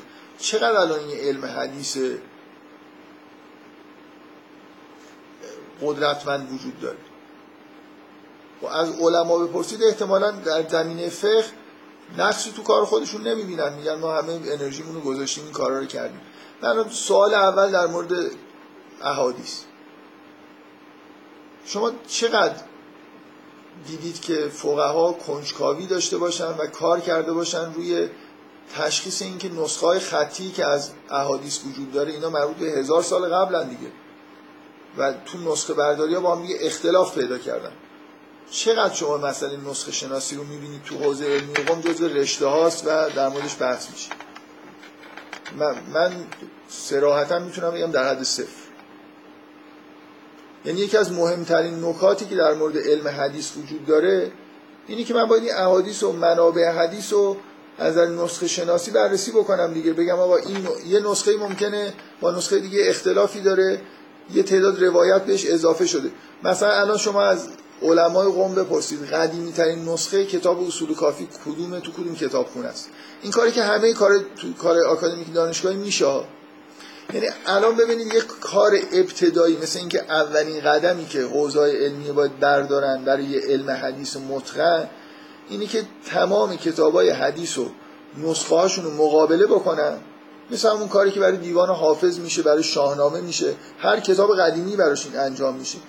و توش بنویسن که آقا این نسخه ها با هم این اختلاف ها رو دارن. این یکی از همه قدیمی تره همه نسخه ها رو جمع بکنن. به حسب اینکه کدوم قدیمی تره کدوم مطمئن تره در تاریخ های اینا استنساخ شده. و بیان سعی بکنن که کتابایی در بیارن که همه اختلاف نسخه ها توش باشه. من که ندیدم فعالیت منسجمی در این زمینی ندیدم. بعضی از افراد دانشگاهی طبق سنت آکادمی که خودشون از این کارا در مورد کتب فقهی و حدیث و اینا هم انجام دادن. کتاب های قدیمی مثلا احادیث. این اولین قدمی که به نظر من انجام نشده یعنی همین الان من اگه بخوام برم وارد بررسی علم حدیث علومی که اونجا وجود داره یه علم حدیثی هست یه علم رجالی هست که اینا علوم لازمی هستن. ولی خب خیلی چیزهای لازم دیگه برای اطمینان دادن به اینکه الان این احادیث کدوم درسته کدوم کتابا معتبرن کدوم نیستن وجود نداره. بنابراین تو متن شناسی و استخراج احادیث به نظر من ضعفای عمده وجود داره. این ضعفا می‌تونست در قدیم خیلی زودتر از اینا جبران بشه. قدیم منظورم 500 سال قبل نیست. تو 100 ساله اخیر. یعنی ما توی فضای آکادمیک جدیدی که به وجود اومد بالاخره این مسئله نسخه شناسی مطرح شد توی یعنی روز به روز شما می‌بینید کتابای قدیمی بیشتری توی به اصطلاح توی بازار میاد که اینا همشون نظر نسخه شناسی تکمیل شده کارشون. حوزا کمتر وارد این مسائل شدن. من شخصا احساس کلی اینه که الان هنوز انگار مواد خام اولیه. که بتونیم با قاطعیت در مورد کتب حدیث اعلام نظر بکنیم وجود نداره. به اضافه نکته خیلی خیلی به نظر من اساسی تر اونم اینه که به دلایل یه جور تعصبات فقهی گفتم میگم فقهی تعصبات فرقه ای مثلا یه حکم کلی وجود داره که به کتب اهل سنت نمیشه مراجعه کرد. الان من به عنوان آدم مسلمان دوست دارم ببینم که پیغمبر چه چیزایی گفته. نزدیکترین مستنداتی که وجود داره به زمان پیغمبر و اهل سنت. کسایی هستن که شیعه نیستن. حالا اهل سنت یعنی اونا که فکر نمی‌کنن اهل سنتن فکر می‌کنن مسلمانن دیگه. اون آدمای اون موقع. هنوز چیزی مثلا فرض کنید صحیح مسلم که داره نوشته میشه بالاخره اصلا این فضای اختلاف فرقه‌ای به اون صورت وجود نداره. حالا یه آدمای اونجا هستن. به نظرم خیلی آدمای راویای درستی میان. از همین روایت هایی که نقل کردن به نظر من میزان اهمیتی که به احادیث می‌دادن روشن میشه برای اینکه بعضی از احادیثی که شما می‌بینید شیعه یا عالم از توی کتب اهل سنت به نفع خودش استدلال می‌کنه. خب این نشان دهنده اینه که اون آدما که بیچاره اونجا بودن آدمای صادقی بودن. میفهمیدن الان در علیه عمره این چیزی که من دارم می‌نویسم. ولی به محتواش کار نداشتن. اگه حسشون این بود که این اتفاق افتاده و این حرف گفته شده مینوشتنش. شما از همین مجموعه درصد روایت هایی که به نفع شیعه است و اونجا ثبت شده باید به این نتیجه برسید که آدمای بدی نبودن این محدثین.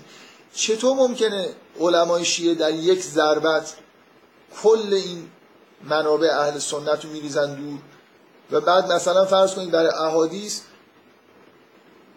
یه مجموعه کتاب اهل قرن اول داریم که خب طبعا شما الان به عنوان آدم مسلمون اگه گرفتار این توهم نباشید که همه آدمای اهل سنت آدمای شیطان صفتی هستن که می‌خواستن اسلام از بین ببرن یعنی به این افراد اینجوری نگاه نکنید.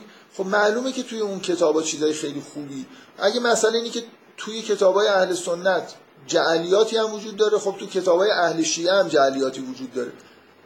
چه حالا این می‌خوام این واقعا این نکته در مقابل اون مسئله نسخه شناسی و کار علمی کردن روی کتاب های فقهی به نظر من خیلی نکته مهمتریه که چجوری اینا یک دفعه گفتن راوی سنی است و کارو تموم کردن در حالی که روایات با ارزشی بعضی از مشکلات مثلا فقهی رو ممکنه بشه با یه روایتی اونجا حل کرد. بالاخره شما یه ذریبی خطای بیشتری بدید به نه اینکه صفرش کنید یه دفعه کل این مجموعه کتابای بزرگ احادیثی که اونا نقل کردن. و هر وقتی لازم بشه به نفع خودمون توی مسائل فرقه استدلال بکنیم بعدا بریم بگیم بله در صحیح مسلم هم نوشته که اینجوری در صحیح بخاری هم نوشته اینجوری. بالاخره اینا کتابایی هستن که از یعنی شما یه لحظه از یه آدم غیر مسلمون نگاه کنید بخواد در مورد زندگی پیغمبر فرزن یا احادیث پیغمبر تحقیق بکنه. چه چیز معقولی وجود داره که طرف بیاد بگه که این سه مثلا سته رو من می‌ذارم کنار؟ بس فقط یعنی به غیر از یه جور تعصبات فرقه ای که ما فقط و فقط خودمون رو قبول داریم و هر کسی مارک شیعه نداشته باشه نه اینکه من میگم مارک اهل سنت به اون معنا وجود نداشته در اون زمان. اینکه من از این به بعد آدمایی که فقط و فقط خودشون رو شیعه می‌دونستن و یه چیزی نقل کردن اینا رو قبول دارم و احادیث پیغمبر خیلی هاشون اونجا ثبت شده به نظر من اصلا نمی‌فهمم واقعا چجوری میشه اونا رو کنار گذاشت. ولی می‌بینید که کنار گذاشته شده. توی حوزای علمی قوم توی استنباط احکام کلا رجوع کردن به غیر از یه سری کتب خاصی که مربوط به شیعه است هیچ سنتی وجود نداره بلکه خلاف دیگه. یعنی جزء محرمات حوزویه اگه شما بخواید از یه همچین چیزایی استفاده بکنید. من باز هر چی میگم ممکنه حالت استثناء داشته باشه. دارم اون روند کلی رو توضیح میدم. یعنی بالاخره کتب نسخه شناسی شده وجود داره. مواردی وجود داره که یه فقیهی از یه سنت مثلا تثبیت شده ای در بین اهل سنت نتیجه سعی کرده باشه بگیره. اون تا مثلا اون روال کلیه در واقع کار علمیه که توی حوزه انجام میشه. بعد ابزارهایی که وجود داره من هر دفعه که بحث فقه میشه روی این دوست دارم روی این تاکید بکنم که فقها می‌تونن مثلا به این که یه دانشی تحت عنوان اصول فقه به وجود آوردن افتخار بکنن. ما, ما خودمون هم می‌تونیم به عنوان آدمایی که مسلمون هستیم شیعه هستیم افتخار بکنیم که خب یه همچین دانشی بانیش تا حدودی میشه گفت بانی یه دانشی مسلمون ها بودن شیعیان مخصوصا. بانی شیعه, شیعه یا مسلمون شاید درست نباشه بگیم بالاخره سابقه داشته ولی شکوفایی اصول فقه بیشتر در فقه شیعه بوده. دانش خیلی جالبی هم هست. همین الان مثلا تو بعضی از متون فلسفه تحلیلی مدرن ممکنه شما مشابه های بعضی از چیزهایی که چند صد سال قبل توی کتب شیعه بحث شده ببینید به عنوان مسائل جدید دارن در موردش بحث می‌کنن. برای خب این یه حالت افتخار داره دیگه. ولی این به عنوان یه ابزاری که در کنار فقه بوده و به استنتاجهای فقهی کمک می‌کرده. لازم داشتن یه همچین دانشی رو و این دانش رو یاد گرفتن. حالا الان مثلا فرض کنید دانش زبانشناسی وجود داره. شما در جدای از مسئله نسخه شناسی در فهمیدن اوریجینال بودن یا نبودن متون گذشته می‌تونید از زبانشناسی استفاده بکنید. در فقه در مطالعات فقهی ما زبانشناسی هنوز وارد نشد. این منظورم از دخالت کردن زبانشناسی اینه که شما بررسی های زبانشناسی نشون میده که مثلا فلان استراکچر تو قرن ششم برای اولین بار استفاده شده. یا فلان واژه برای اولین بار تو قرن چهارم استفاده شده. اگه همچین چیزی از نظر زبان شناسی ثابت بشه که اینطوریه اون وقت تمام اون احادیثی که توی کتب مثلا حدیث هست و این استراکچر رو نسبت داده که مثلا فرض کنید در روایاتی همچین چیزی گفته شده مشکوکن و میرن زیر سوال. برای زبانشناسی ابزاریه که توی فهمیدن اوریجینال بودن و نبودن متون خیلی کمک می‌کنه. و این کمک ها توی متون در واقع توی تاریخ بررسی های فقهی ما به وجود نیومده. اینو من جز به حساب کوتاهی علما نمی‌ذارم. همونطوری که عدم وجود نسخه شناسی رو نمی‌ذارم. تا صد سال پیش امکان کار نسخه شناسی به اون صورت وجود نداشته. یعنی نسخه شناسی اساسش اینه که شما باید به همه نسخه های موجود تو کتابخونه های دنیا دسترسی داشته باشید. اصلا همچین ارتباطاتی وجود نداشته صد سال پیش که بتونن این کارو بکنن. غربیام نسخه شناسی هاشون خیلی هاشون متأخره. و حالا مثلا میکروفیلمی به وجود اومده آدما میرن رفتن مثلا نسخه ها رو فیلم برداری عکس برداری کردن آوردن تونستن یه سری متون مثلا شعری ادبی اینا رو تصحیح بکنن همین کار. و اینکه حوزه ها تو این زمین ها فعال نشدن توی همین 50 سال اخیر مثلا میشه به عنوان یه کوتاهی حساب کرد. ولی انتظار این که 700 سال قبل کسی این کار کرده باشه نمیره. زبان شناسی هم تا حدودی همینجوره یعنی یه علمیه که احتیاج به منابع خیلی وسیع داره بنابراین به راحتی نمی‌شد 500 سال پیش بعضی از کشفیات رو انجام داد. شما باید مثلا متون مجموعه همه متون رو در اختیار داشته باشید. بعد بتونید استدلال بکنید که ببینید این استراکچر رو اولین بار این آدم به کار برده و بعدا هم دیگران ازش تقلید کردن. بنابراین قبلش نمی‌تونسته وجود داشته باشه. بعضی از این نکاتی که من دارم میگم نتیجه کوتاهی بعضیاش نیست. مهم مهم برای من اینه که همین الان علم فقهی که وجود داره از نظر با معیارهای آکادمیک روز علم چندان معتبری نیست. قابل دفاع نیست. یعنی شما خیلی جاش نقص می‌بینید و حوزای علمیه نباید به این سنت های فقهی که از هزار سال پیش بهشون رسیده اکتفا بکنن. یعنی باید این فضا تو حوزه وجود داشته باشه که الان تا حدودی تو حوزه علمی قم به وجود اومده. که از همه تکنیکا از همه ابزارهای مدرن هم اگه میشه استفاده کرد برای تشخیص اینکه چه چیزی درسته و چه چیزی غلطه استفاده بکنن الان شما امکانات نرم افزاری جدید اگه ایجاد بشه کلی می‌تونید تحول ایجاد بکنید توی دقت مطالعه فقه. من امیدوارم که این اون نکات مثبتیه که بنا... من کلا ایدم از اینکه همچین صحبتایی بشه اینه که ضرورت بعضی از کارهایی که شروع شده رو آدم نشون بده. من منظورم این نیست که همه چیز الان خیلی بد و هیچ کس چیزی نمی‌فهمه. یه عده اونجا می‌فهمن و این کارا رو دارن می‌کنن و یه عده بنا به اون به اصطلاح روحی سنتی خودشون تمایلی به این کارا نشون نمیدن و یه جوری احساس بدی دارن و اگه بتونن مخالفت می‌کنن. و هر حال اینکه ضرورتی وجود داره که یه همچین مطالعات جدیدی تو زمین های فقهی انجام بشم نکته خیلی مهمی. من کلا حسم اینه که یه جامعه روحانیتی داریم که فشار اصلی همه در واقع مطالعات و آموزش های خودش روی مسائل احکام گذاشته. و این خطای خیلی خیلی بزرگی بوده که باید رفت بشه. و متاسفانه تو همون زمینم خیلی قابل دفاع نیست. یعنی اینجوری نیست که بتونه مثلا دقت عمل خودش رو حوزه با مثلا یه نظام آکادمیکی که توی غرب هست مطالعه مقایسه بکنه. شما به عنوان نمونه نقایص خیلی خیلی خیلی فراوانی که وجود داره که اینا بعضیاشون دلایل کاملا محتوایی داره. اینه که ما هیچ تاریخ مدونی از فقه نمی‌بینیم حوزوی ها تعلیف کرده باشن. اگر الان شما بخواید درباره تاریخ فقه اسلامی مطالعه بکنید حتما باید برید کارهای آکادمیسیان های مثلا غربی رو. مثلا یه کتاب خیلی معروفی که ترجمه هم به فارسی شده مال یوزف شاخ. یه آلمانیه که درباره اینکه فقه چجوری تدوین شده یه کتابی نوشته که اصلا هم کتاب جامعی نیست.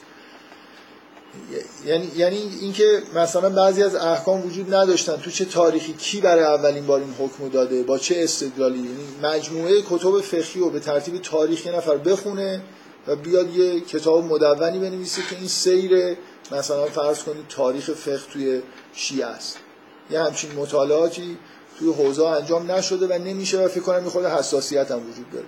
برای اینکه اگه مثلا در تاریخ فقه معلوم بشه که از قرن نهم این حکم برای اولین بار در یه جایی ظاهر شده خب این مشکوکه دیگه. یعنی کلا تقویت نمی‌کنه تضعیف می‌کنه. بعضی از احکامی که ما الان داریم بهش عمل می‌کنیم و بگیم که اینا احکامی هستن که خیلی قدیمی نیستن. اون نسخه شناسی هم به نظر من یه خورده ممکنه مشکل ایجاد بکنه. به هر حال عملکرد علمی حوزه علمی قوم هم حوزه من میگم حوزه علمی قوم. حالا سر کار ما با حوزه علمی قوم بیشتر ولی خب کلا حوزه علمی در علمی شیعه که اصلش در واقع حوزه علمی نجفه به نظر من خیلی قابل دفاع نیستی که به حال یه نقایص اساسی وجود داره که رفع کردنش ممکنه ولی اون شور و هیجانی که باید وجود داشته باشه برای استفاده از ابزارهای جدید و اینکه نقش رو برطرف بکنیم خیلی دیده نمیشه. من با یه نکته بدی این بحث رو شروع کرده بودم. اینجا هم حالا آخر وقته یه نکته خیلی بد رو بهش اشاره بکنم. واقعا اگه از من بپرسید که بالاخره این نقایصی که توی حوزه ها به وجود اومده و توی روحانیت مخصوصا تو زمین های علمی ریشش چیه؟ من دو تا چیز خیلی پررنگ توی ذهن من هست. یکی یه مشکلیه که همه جامعه های روحانی و جامعه های دینی باش برخورد هستم اونم سنتگراییه که توی حوزه های علمی هم به طور وحشتناکی وجود داره. یعنی من نمی‌دونم چجوری بخوام چی براتون تعریف بکنم که این حسی که من دارم بهتون منتقل بشه. چقدر در حوزه نسبت به یه نسبت به سنتی که به وجود میاد حساسیت و تعصب وجود داره. یعنی شما نسبت به علمای سابق اونایی که تثبیت شدن به عنوان عالم نمی‌تونید تو حوزه به راحتی برید بگید که این اشتباه کرده. نمی‌دونم منظورم سنتگری یعنی یه بزرگانی هستن. مثل اجداد مثلا مقدس. که ما یه جوری انگار مطمئنیم که اینا درست می‌گفتن معید من عند بودن و توهین کردن که هیچی. ایراد گرفتن به یکی از این افراد. که مثلا فقهای بزرگی بودن در حد کفره این فضایی که تو حوزه وجود داره که به نظر من یکی از مهمترین نکاتیه که در واقع باعث انحرافایی شده و میشه این ارزش زیادیه که به بزرگان فقه داده میشه. که اصلا یه جور شگفت انگیزیه دیگه. من شاید یه بار به این اشاره کردم مثلا بخوام یه داستان بگم. که اینو شما حس بکنید داستان این که مرحوم علامه طباطبایی با این یال و کوپالش به عنوانی که از فارغ التحصیل های برجسته حوزه نجف اومد قوم سالها اینجا بود و تدریس کرد و همه می‌دونستن که یکی از بزرگترین علمای واقعا آدم نابغه بود. همه چیزم بلد بود. یعنی از فلسفه و عرفان و اینا که بیشتر بهش شناخته میشه. تا درسای فقهی هم که داده همه معتقد بودن که درسای بسیار پیشرفت و عالی بودن. ایشون یک حاشیه ای نوشته شروع کرد به حاشیه نوشتن در مورد بهارالانوار مرحوم مجلسی. مثال از این نظر جالبه که کسی که نوشته علامه طباطبایی که خودش جز بزرگان حوزه محسوب باید بشه. در مورد کسی هم نوشته که خیلی هم حالا متأخر چیزی متقدم نیست. مثلا در مورد شیخ صدوق و نمی‌دونم شیخ توسی اینا که هیچی. علامه مجلسی خب بالاخره جز علمای متأخر. و بهار الانوار هم واقعیت مطلب اینه که کتاب حدیث جز به اصطلاح جوامع روایی کتاب حدیثی نیست که شما بتونید بگید این روایت در بهار الانوار اومده پس درسته. ولی ماجرا اینه که ایشون یه جلد یا دو جلد نوشت و توی این مجلد دوم اگه اشتباه نکنم در دو مورد که یه موردش می‌دونم در مورد معاد جسمانی بوده یه اظهار نظری کرد علامه طباطبایی. آقای مجلسی یه جایی نوشته که کسانی که به معاد جسمانی معتقد نیستن مثلا کافرن و مرتدن مرحوم علامه طباطبایی نوشت که ایشون با توجه به اینکه فقیه بوده و حکمت نمی‌دونست اصلا نمی‌دونه موضوع چیه. در تخصصش نیست مسئله معاد جسمانی.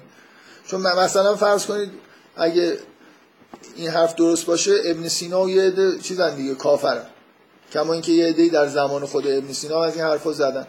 حالا تبا تبایی هم اونجا نوشته که ایشون اصلا این موضوع مواد جسمانی و این حرفا که در حکمت مطرح شده اصلا اطلاع دقیقی نداره ازش. بنابراین این چیزی که نوشته معتبر نیست. من واقع نمی‌خوام چیز کنم به اصطلاح قصه تعریف بکنم. برای کنجکاویتون رو تحریک می‌کنم. که برید ببینید تو حوزه علمی قوم چه اتفاقی افتاد. نهایتا علامه طباطبایی از نوشتن شرح بهار الانوار صرف نظر کرد. یعنی مجبور شد صرف نظر بکنه. ولی شدت عملی که به خرج دادن در حوزه علمی قوم و از نجف. بعد از اینکه این کتاب چاپ شد اینو واقعا خوبه برید مطالعه بکنید ببینید که اوضاع چجوریه. به عنوان برای اینکه خود دچار شگفتی بشید از اینکه فضای حوزه ها چجوریه این داستان داستان خوبیه.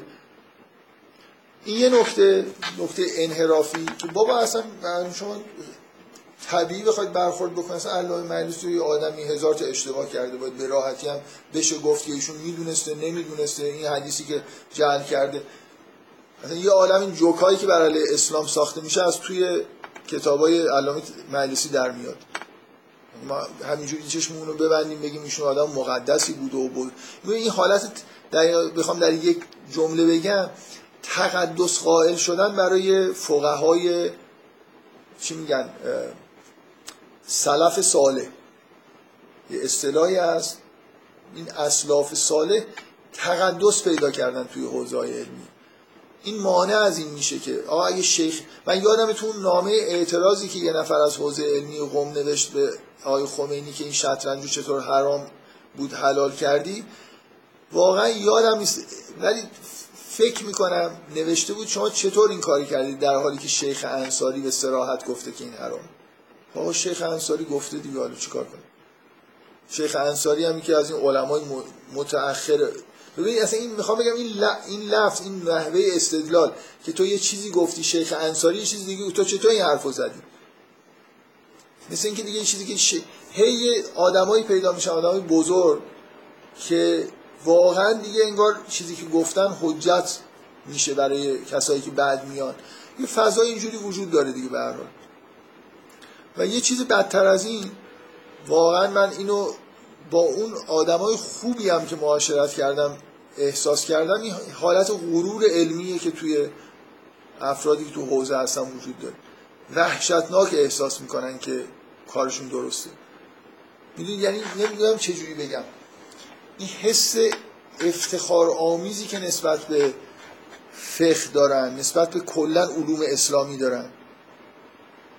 و این اطمینانی که دارن اینا در قله علم قرار گرفتن. نسبت همه کسایی که تو دنیا هستن نمی‌فهمن. این معمولا مبناش هم این نیست که ما خیلی باهوشیم و اینا. حس این که ما چون به سنت پیامبر و ائمه تکیه زدیم از همه بیشتر می‌فهمیم و از همه بهتر دنیا رو درک می‌کنیم و فلسفهمون بهترین فلسفه است فقهمون بهترین فقه.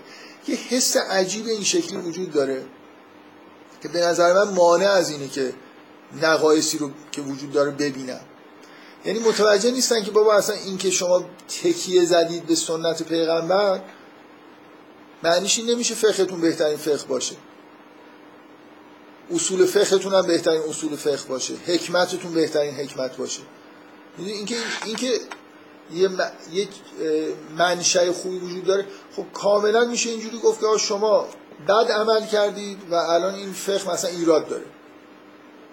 ایراد به شما می‌خوام بگم معمولا من این حسی که به من منتقل شده اینه که احساس متصل بودن به عالم غیب و پیامبر و اینا وجود داره در حوزای علمیه و خود این علوم انگار علوم مقدسی هستن.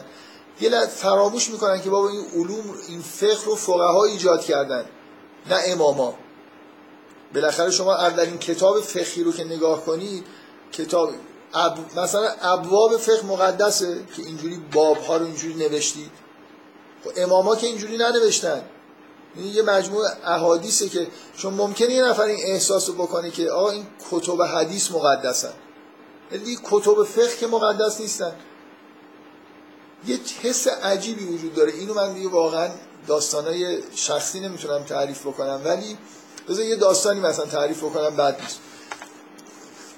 آقای خمینی که جز روشن فکرهای حوزه علمی قومه و باید از خیلی از این چیزهایی که آدم میگه ایشون مبرا دونست مثلا همین که فقه در مرکز قرار نمی‌داد به عرفان و فلسفه و تفسیر و به همه این چیزا اهمیت می‌داد به اخلاق از همه چیز بیشتر اهمیت می‌داد و این حرفا. ایشون یه نامه ای نوشته به گورباچوف. توی نامه ایشون به گورباچوف یکی از چیزهایی که گفته اینه که دعوت کرده که بیاید حکمت صدرایی بخونید تا مثلا مسائل براتون روشن بشه. این خیلی اصلا این چیز نرمال و طبیعیه که مثلا کسایی که در حکمت اسلامی کار می‌کنن احساسشون اینه که همه چیز تو این حکمت حل شده و هیچ مشکلی وجود نداره و الان اگه توی دنیا هر کی بیاد اینو بخونه کلا مشکلاتش حل میشه. این یه جور نمیم چه جوری بگم حاصل از بیخبری آدم بگه که نمی‌دونن مثلا فرض کن مشکلاتی که وجود داره چیه و با خوندن حکمت صدرایی مشکلی هیچ کسی توی غرب حل نمیشه. اینکه چه ببین بالاخره این یه چیز دیگه. من میگم اینو شما نشانه چی می‌گیرید؟ یه جور توی فضای بسته ای احساس این که به حقیقت همه حقیقت رو می‌دونن. خیلی تو حوزه این احساس وجود داره. و منشأش هم اینه که خودشون رو علوم خودشون علوم الهی می‌دونن. فراموش می‌کنن که این علوم توسط فقها حکما و آدم هایی که وجود داشتن و اینا رو ایجاد کردن به وجود اومده و خود این علوم مقدس نیستن. ممکنه به جای مقدسی وصل باشن سرچشمه های مقدسی داشته باشن ولی خودشون مقدس نیستن. برای فلسفه داستان هایی وجود داره در حوزه ها میگن این حکمت در واقع درسته که مسلمان از عرستو گرفتن از یونان گرفتن ولی یونانی هم از پیامبران گرفته بودن. یعنی حکمت مثلا حکمت هرمسیه که از وصل میشه به ادریس.